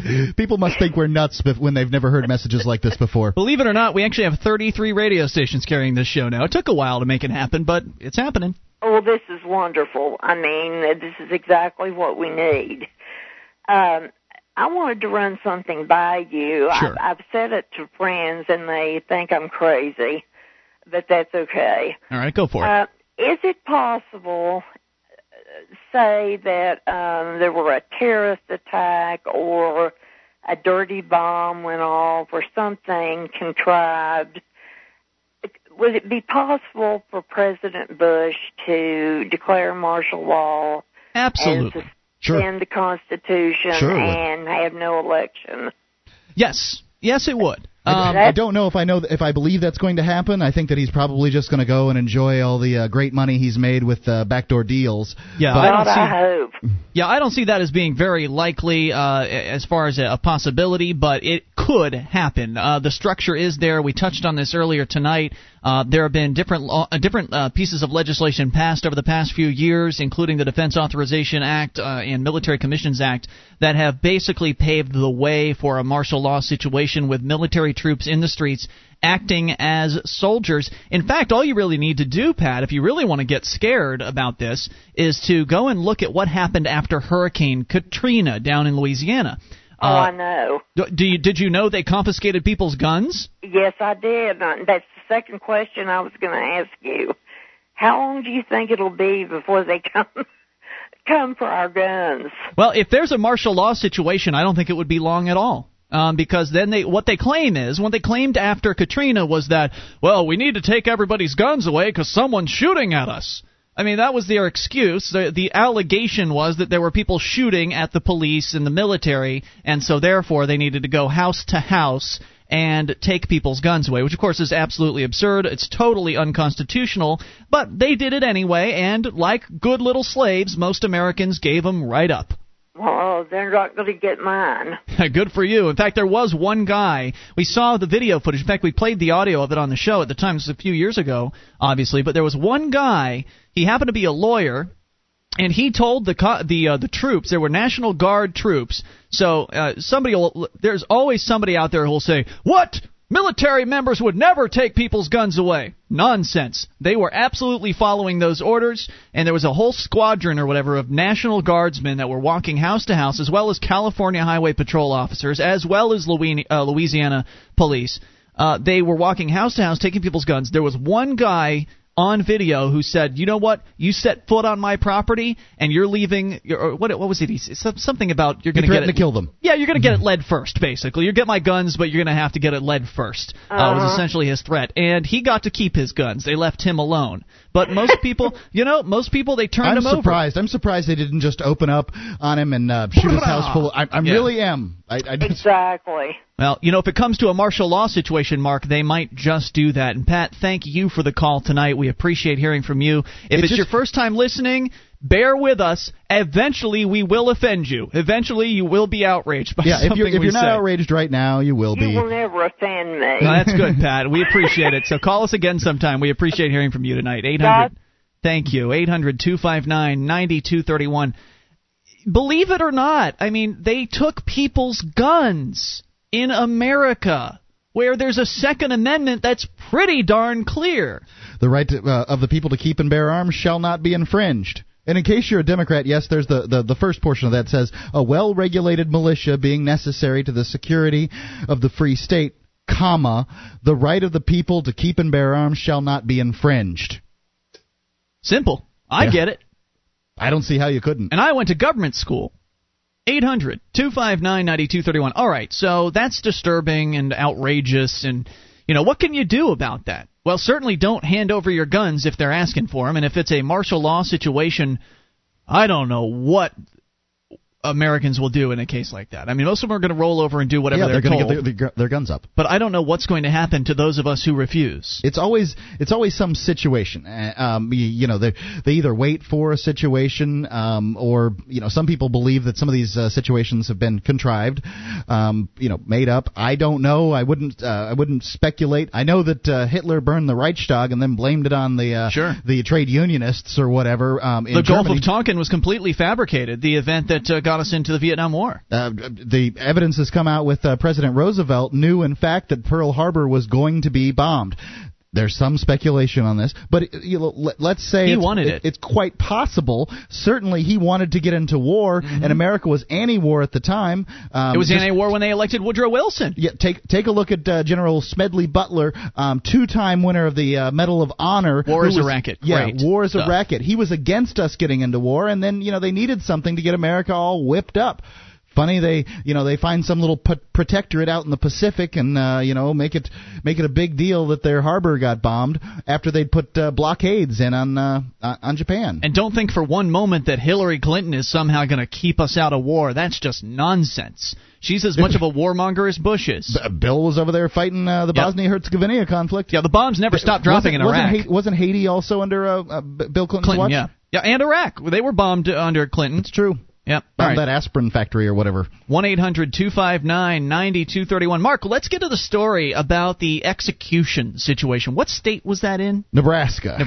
What's happening there? Well, apparently the Supreme Court of Nebraska, the last state to use electrocution, so most recent, ruled the practice unconstitutional yesterday. So there's no other of the 50 states that are using electrocution to kill people? Is that what you were saying? No, I'm not saying that. They were the last state, most recent state, I think, is probably the way to do it. Oh, okay, so they were the most recent state to actually utilize electrocution, rather. Right.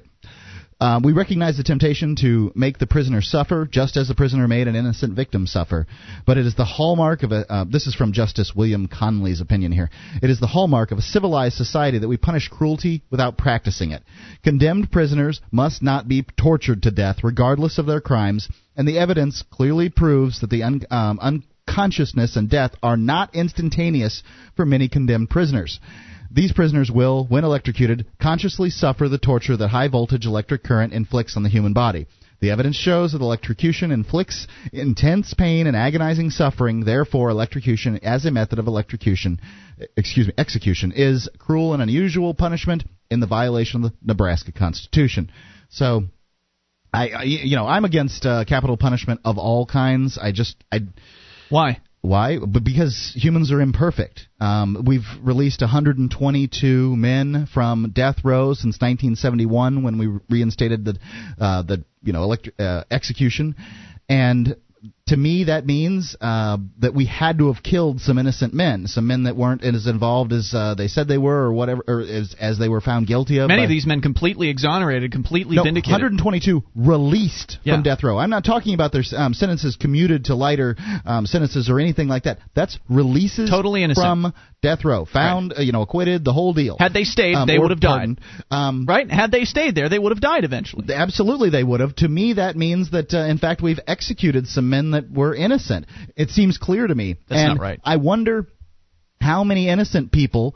I don't feel bad when bad people get executed. I don't. I think it's real killers. I don't think a government should be killing its citizens.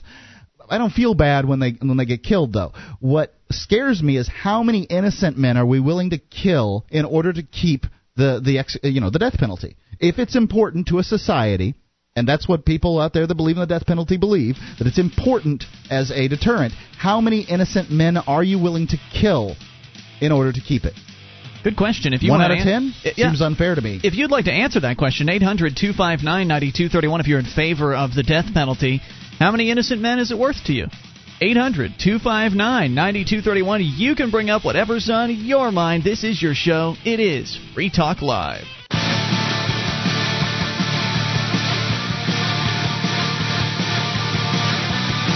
This is Free Talk Live. It is your show, and you can bring up whatever's on your mind. It is the live Saturday edition toll-free number, 800-259-9231.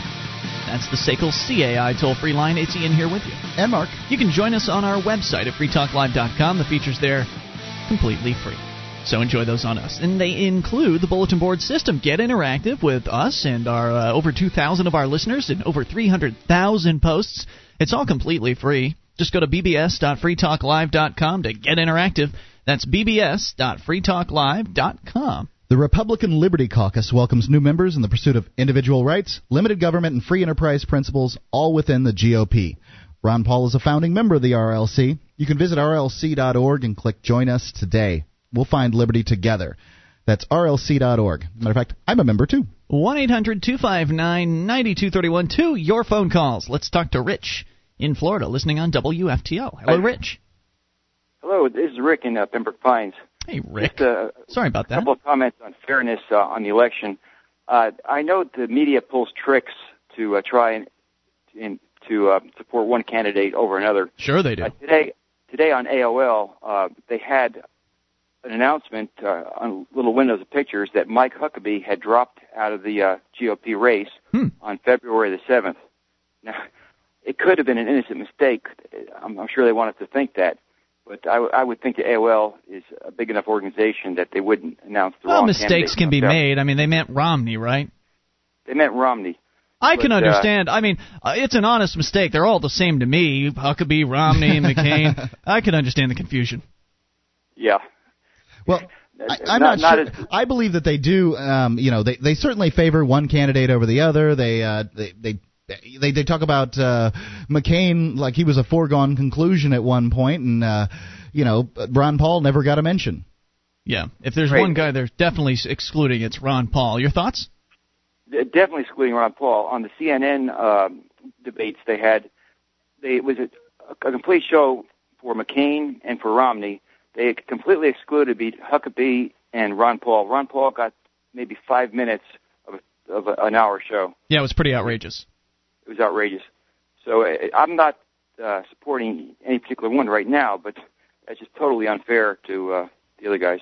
Well, the good news is the old media is dying out. They don't have the influence that they once did, and it must really bug them because more and more people are turning to the Internet for their news sources. They're turning to alternative news sources. They're turning to YouTube. They're turning to shows like Free Talk Live. Of course, we're not a news source, but it's certainly a place to get some alternative viewpoints.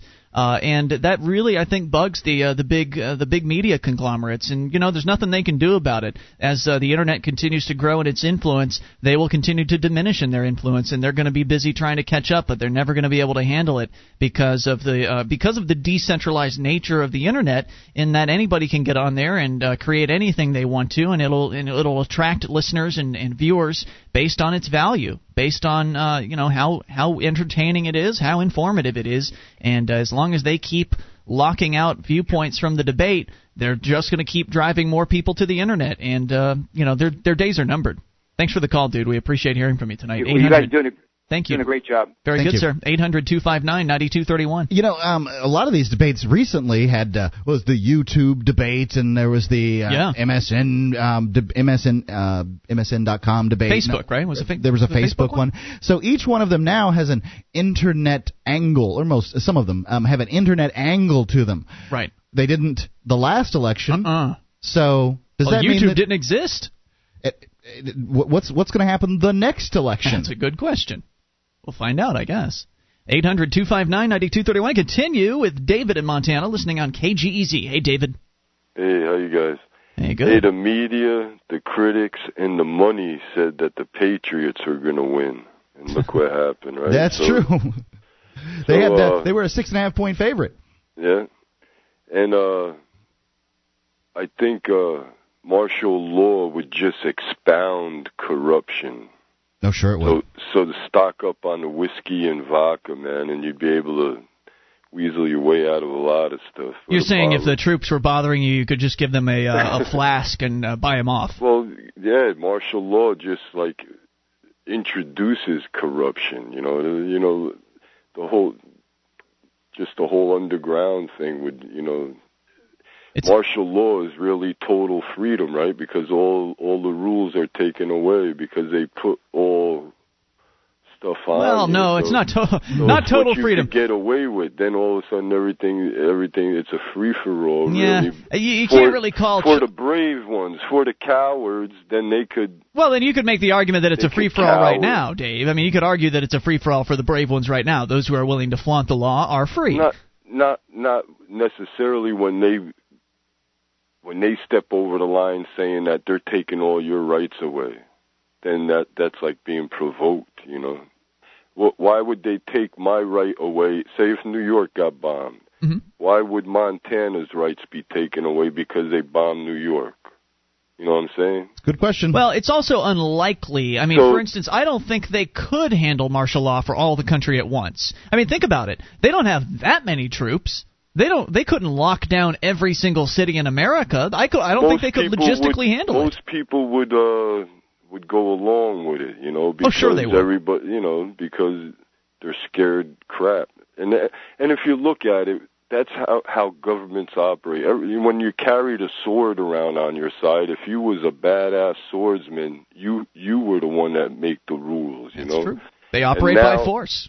Now, right. And now they do it through means of, like, you can't approach getting better in the medical system without being part of the church of insurance. Like, look what they're doing in Mississippi. Fat people are going to stop from going to restaurants. Well, it's proposed. It hasn't passed yet. All they're going to do is make underground fat people restaurants. Yeah, that's right. Like in Demolition Man. David, thanks for the call tonight. We appreciate it. 800-259-9231. You can bring up anything. Logistically, I think if you want a view of what the future could be like here in America, the Demolition Man is honestly, I think that it's it's amazingly prophetic. It's a fine movie too. It's very entertaining. So just to go back on the point that we mentioned a Sly Stallone movie while Dave was on the phone. Dave, yeah. Going back to the issue of occupation, military occupation of American cities, American towns. I don't think they have the troops, Mark. I mean, this would be like Hitler coming over here and trying to occupy the entire country at once. It's not, there are a lot of members of the military, but remember where they all are right now. Remember what happened with Katrina? They couldn't get the National Guard there for like a week. I mean, you're envisioning something entirely different than what martial law would look like in the United States. Martial law would look like... It'd be the police, too. I mean, essentially what we've got going on is, they're doing checkpoints now looking for so supposedly people in the country illegally.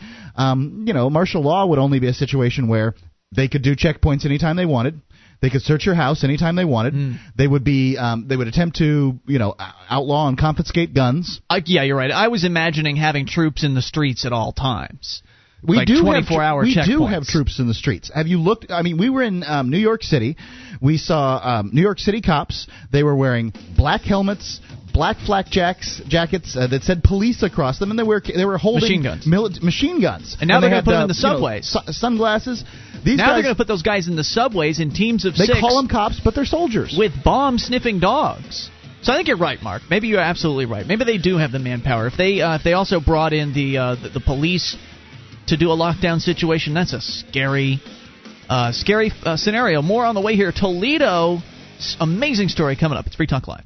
Would you like to help others find Free Talk Live? You can help us advertise, market, and promote the show at amp.freetalklive.com. Consider becoming a Free Talk Live amplifier now for $3 a month and get some cool bonuses at amp.freetalklive.com. This is Free Talk Live. It is your show, and you can take control of the airwaves toll-free. 800-259-9231. It is the live Saturday edition, and it's Ian here with you. And Mark. 1-800-259-9231. Join us on our website at freetalklive.com. Features we give away, including the archives. So if you missed a moment of the show, just go and grab them for free right there on the front page of the website for you. freetalklive.com. You can get movies, lingerie, and all kinds of marital aids at AdamEve.com. They have a special offer for you. You can go to AdamEve.com/talk and get 50% off of one item. Plus, with your order of $17 or more, they'll throw in a free gift. That's 50% off at AdamEve.com/talk. Now, normally we don't praise politicians on this show, but from time to time, one of them will do something right. And when somebody does something right, you should tell them. In this case, it's the mayor of Toledo, and we'll tell you what he did here in a moment. It has to do with this whole martial law thing that we've been talking about off and on tonight. But first we go to the phones. Amp line, it's George in D.C. George, you're on Free Talk Live.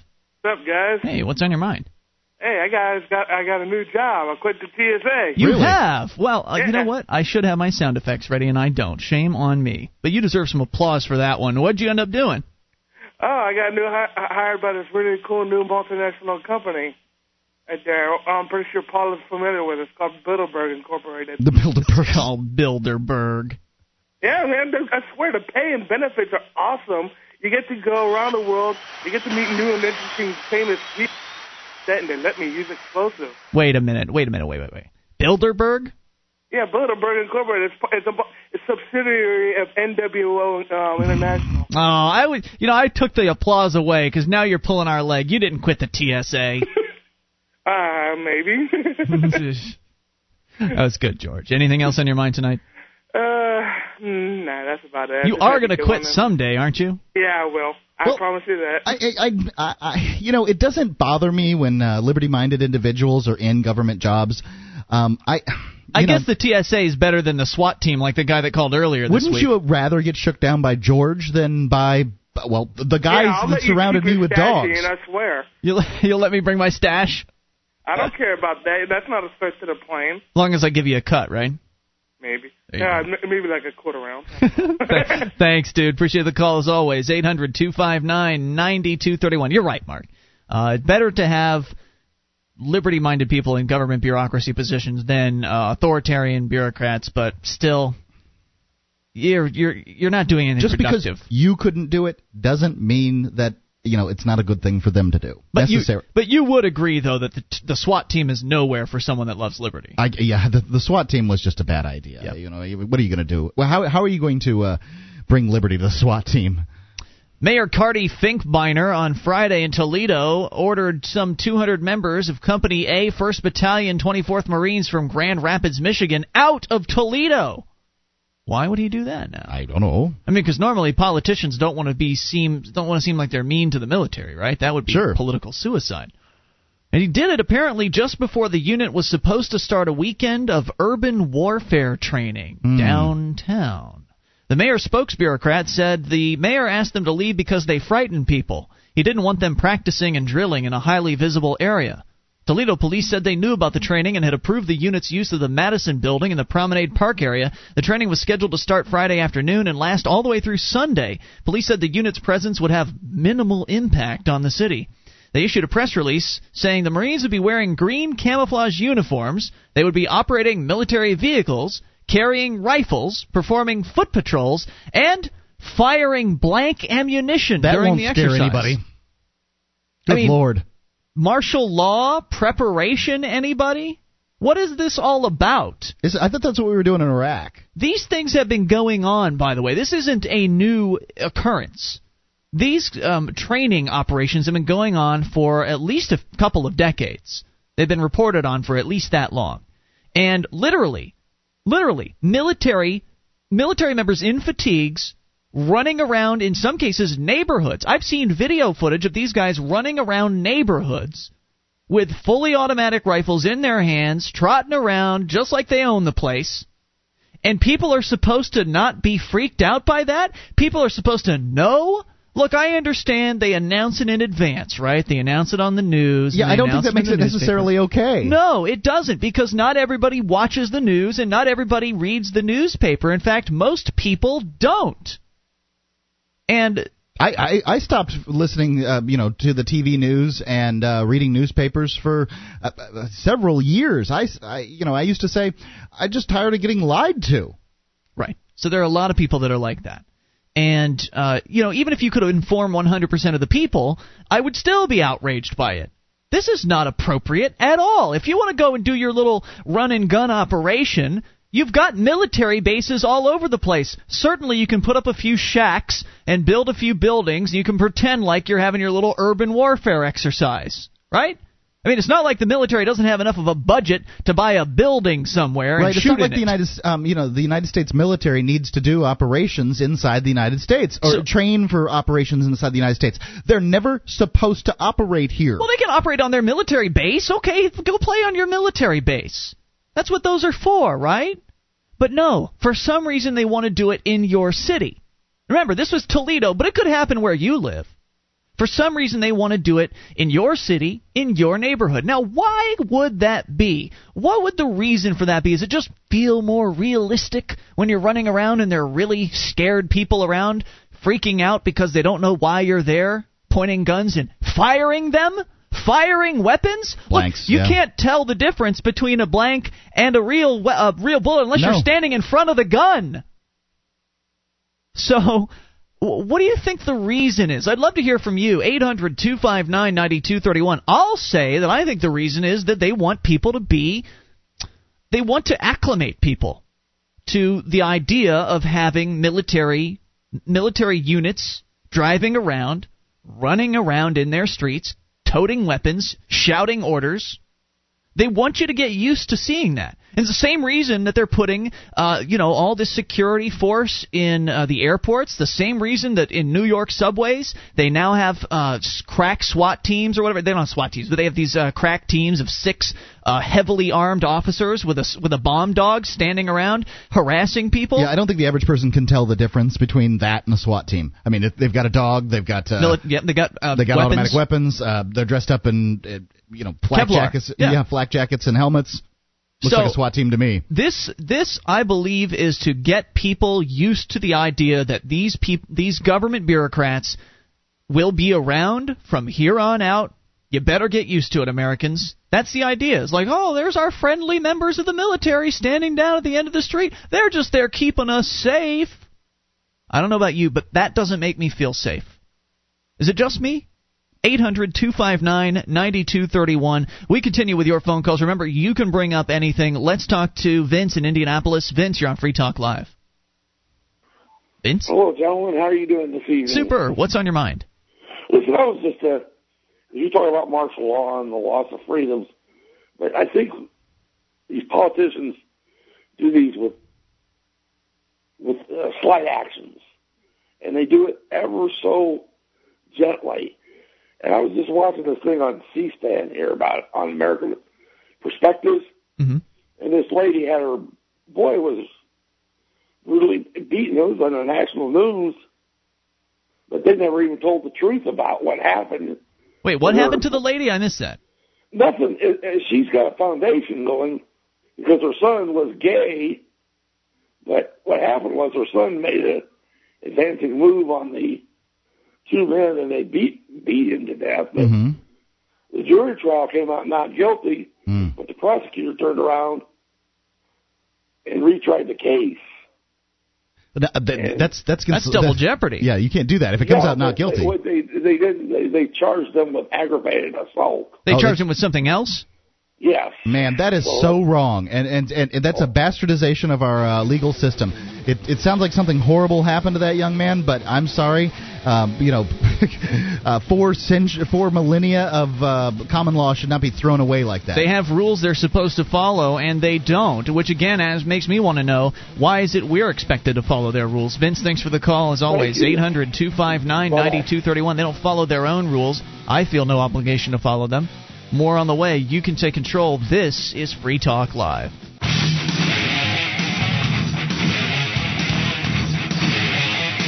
This is Free Talk Live. Only moments remain. Maybe enough time for your call. 800-259-9231. If you sneak it in right now, SACL CAI toll-free line. It's Ian here with you. And Mark. Join us on our website at freetalklive.com. All the features there we give away. And if you like the show, want to help support Free Talk Live, go shopping with us. Just enter Amazon through our special link. It's amazon.freetalklive.com. That's all you have to do is punch that in. It'll take you right to Amazon. You can do all your shopping. I just ordered I'm coming up on my 2-year contract for my cell phone, Mark. Mm-hmm. So, you know, normally they give you an opportunity to get a new phone. And mine's not really in the best shape anymore. So I figured I'd take the opportunity. Free phone, right?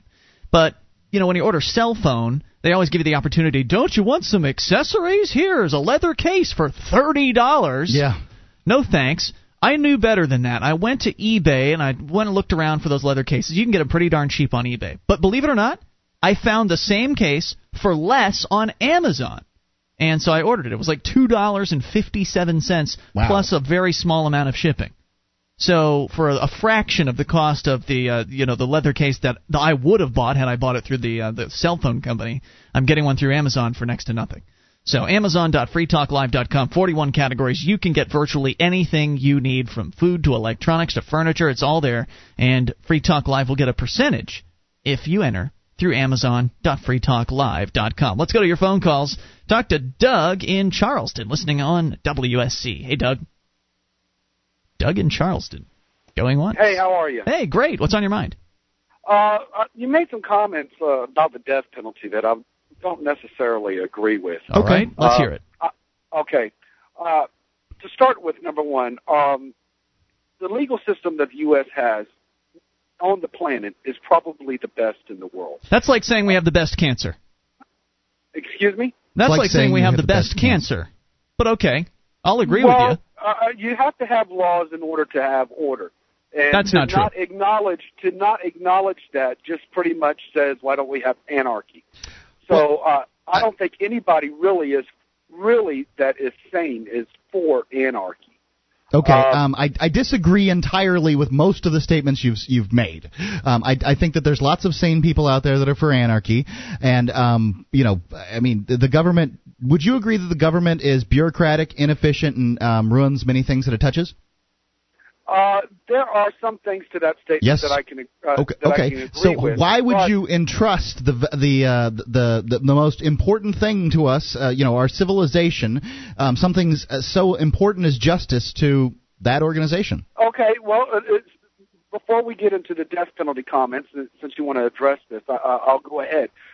Imagine what it would be like in our society if we didn't have traffic laws. If we, you would have people just driving whichever way they want, however they want, as fast as they want, using whatever they want to drive with, totally on their own, and there would be no order. You have to have that order in order for there to be safe commute for the masses. Without that order established through the laws, then you're not going to have that order. So laws are important. Okay, so laws are important. Let's go with that. Okay. Now tell me about the death penalty and why that this is such a terrible thing. Let me just pose you this question. Mm-hmm. Suppose we capture Osama bin Laden. Okay. What do we do with him? How did we capture him? It doesn't matter how we catch him. Okay. Suppose Osama bin Laden is in Toledo, and we pick him up, right? I don't want to go into being in foreign countries and that kind of thing. Okay.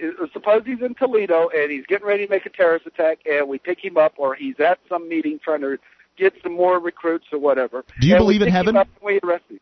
Do you believe in heaven? Yes, I believe in heaven. So does Osama bin Laden. Now, do you want to send him there sooner? or do you want him to suffer? You want him to suffer in the most cruel and awful way that you can make someone suffer legally in the United States, which is death row. Since you want to go down this road, what has Osama bin Laden done to people? How about all the other people that have suffered because of his actions? I'm going to assume that you believe, like I believe, that Osama bin Laden perpetrated the 9/11 attacks and that he's been convicted duly in a court of law for such a thing. I believe that Osama bin Laden should suffer, a punishment for that, and that punishment should be a lifetime incarceration in an area similar to death row. Okay, if we give him a lifetime incarceration somewhere similar to death row, okay, we give him that lifetime incarceration, Osama bin Laden now becomes an icon that needs to be set free. Hold on. You want to turn him into a martyr. That's the most ludicrous line of thinking I've ever heard. You want to kill him so that everybody can talk about how the United States martyred Osama bin Laden. The last thing I want is for Osama bin Laden. I'm pretty sure that most Americans would agree. So let's make an impasse. That he is an evil, cruel human being. He hasn't been convicted in a court of law, but okay. That his existence in society on this planet is a threat to any. What do you think Osama bin Laden is? Superman? He's not going to bust out of that that death row. No, he's not Superman. But look, what were the 19 hijackers? Were they Superman? No. They're a bunch of people. You know what? It's not the 19 hijackers, my friend. The 19 hijackers were just a bunch of suicidal nuts. The unfortunate part is the United States government violated the Second Amendment and prevented Americans from being armed on those planes, so they could have put bullets in the head of those bastards. They were also 19 men armed with just razor knives. Yeah, absolutely. It's ludicrous. Over aircraft with they don't have. The point is they don't have. Do you think a man can take? Do you think that? Hold on, before you go on, do you think that 5 men can take over an aircraft today with razor knives? Let's say they get past the TSA, which misses 50% of. To get razor knives onto an aircraft today. What the TSA misses up to, depending on, let's call it 50%, but I can give you news articles where they miss up to 90% of guns, knives, and bombs that pass through the little detectors over there. So the TSA is completely incompetent. You're saying that 50% of the. Let's just say 10%. I'll go ahead and be generous and give you 10% of the. You're not being generous. You're lying.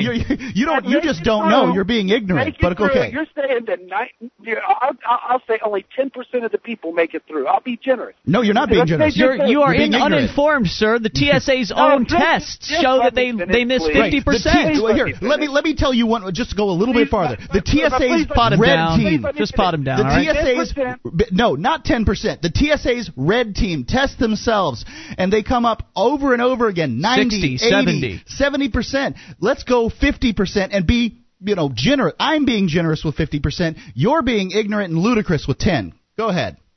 I'm being ludicrous with 10 because I'm trying to prove a point. Now, if you'll just let me finish, you'll understand the point that I'm trying to prove. If only 10% of the passengers that fly, that smuggle on, you said guns, knives, and bombs. How come we don't have airplanes crashing all over the place? That's not what I said at all. What I said was that the TSA tests themselves and they miss 90% of the guns, knives, and bombs. Not that 10% of the passengers bring guns, knives, and bombs. And passengers don't want to blow up the planes that they're on. Do you understand? Oh, believe me, I do understand that. And people, I understand that people want to be safe. And by allowing individuals such as Osama bin Laden, individuals that are bent on killing, individuals like the 9/11 terrorists, like George Bush, that attacked Bill Clinton. Oh, please, come Hillary on. Clinton, like those people, John McCain. Now, you're automatically assuming that everybody that is elected to office, no matter what part of the government that they serve, are evil individuals that are only out for power, that want to do wrong to everybody that comes in contact. I don't know what their motivations are, dude, but I know that the end result is that they use their power to harm other people, harm innocent lives in this country and in other countries around the world, and I find it outrageous and disgusting. And it, if you ask me, it doesn't seem like we have a terrorism problem in this country, sir. It seems like we have a government problem in this country. It's the government that puts us all in jeopardy with their asinine laws that they demand that we follow at the point of a gun. It's the government that's more likely to kick my door in tonight than any terrorist group anywhere. There's no terrorism in America. There's an incredibly large government problem. And you could actually make the point that government is terroristic in the ways that it does business. I wish we had more time. Call us next week. We'd appreciate hearing from you because we're short on time here. Got to go to Puke on the amp line quickly. Puke, you're on Free Talk Live. Hey, what's up, guys? I just want to make a couple corrections on the urban testing, like the Army running around in Toledo or whatever. Yeah. The Army has its own parts of the base where there are houses and buildings and hospitals that they can do that on. And there are even, like, the housing sections of military bases, like on Fort Hood, there was actually, like, rules that we couldn't take military vehicles or do PT runs through the houses because we would disturb the families. But I guess it's okay to disturb civilians. Of course. Base, right? The double standard, so, as always. Thanks for the call, Puke. Appreciate it as we always do. Great show. It's been Ian here with you. And Mark. We will return. If you didn't have enough, we'll take you on Monday night. And in the meantime, we'll see you online in the meantime at freetalklive.com.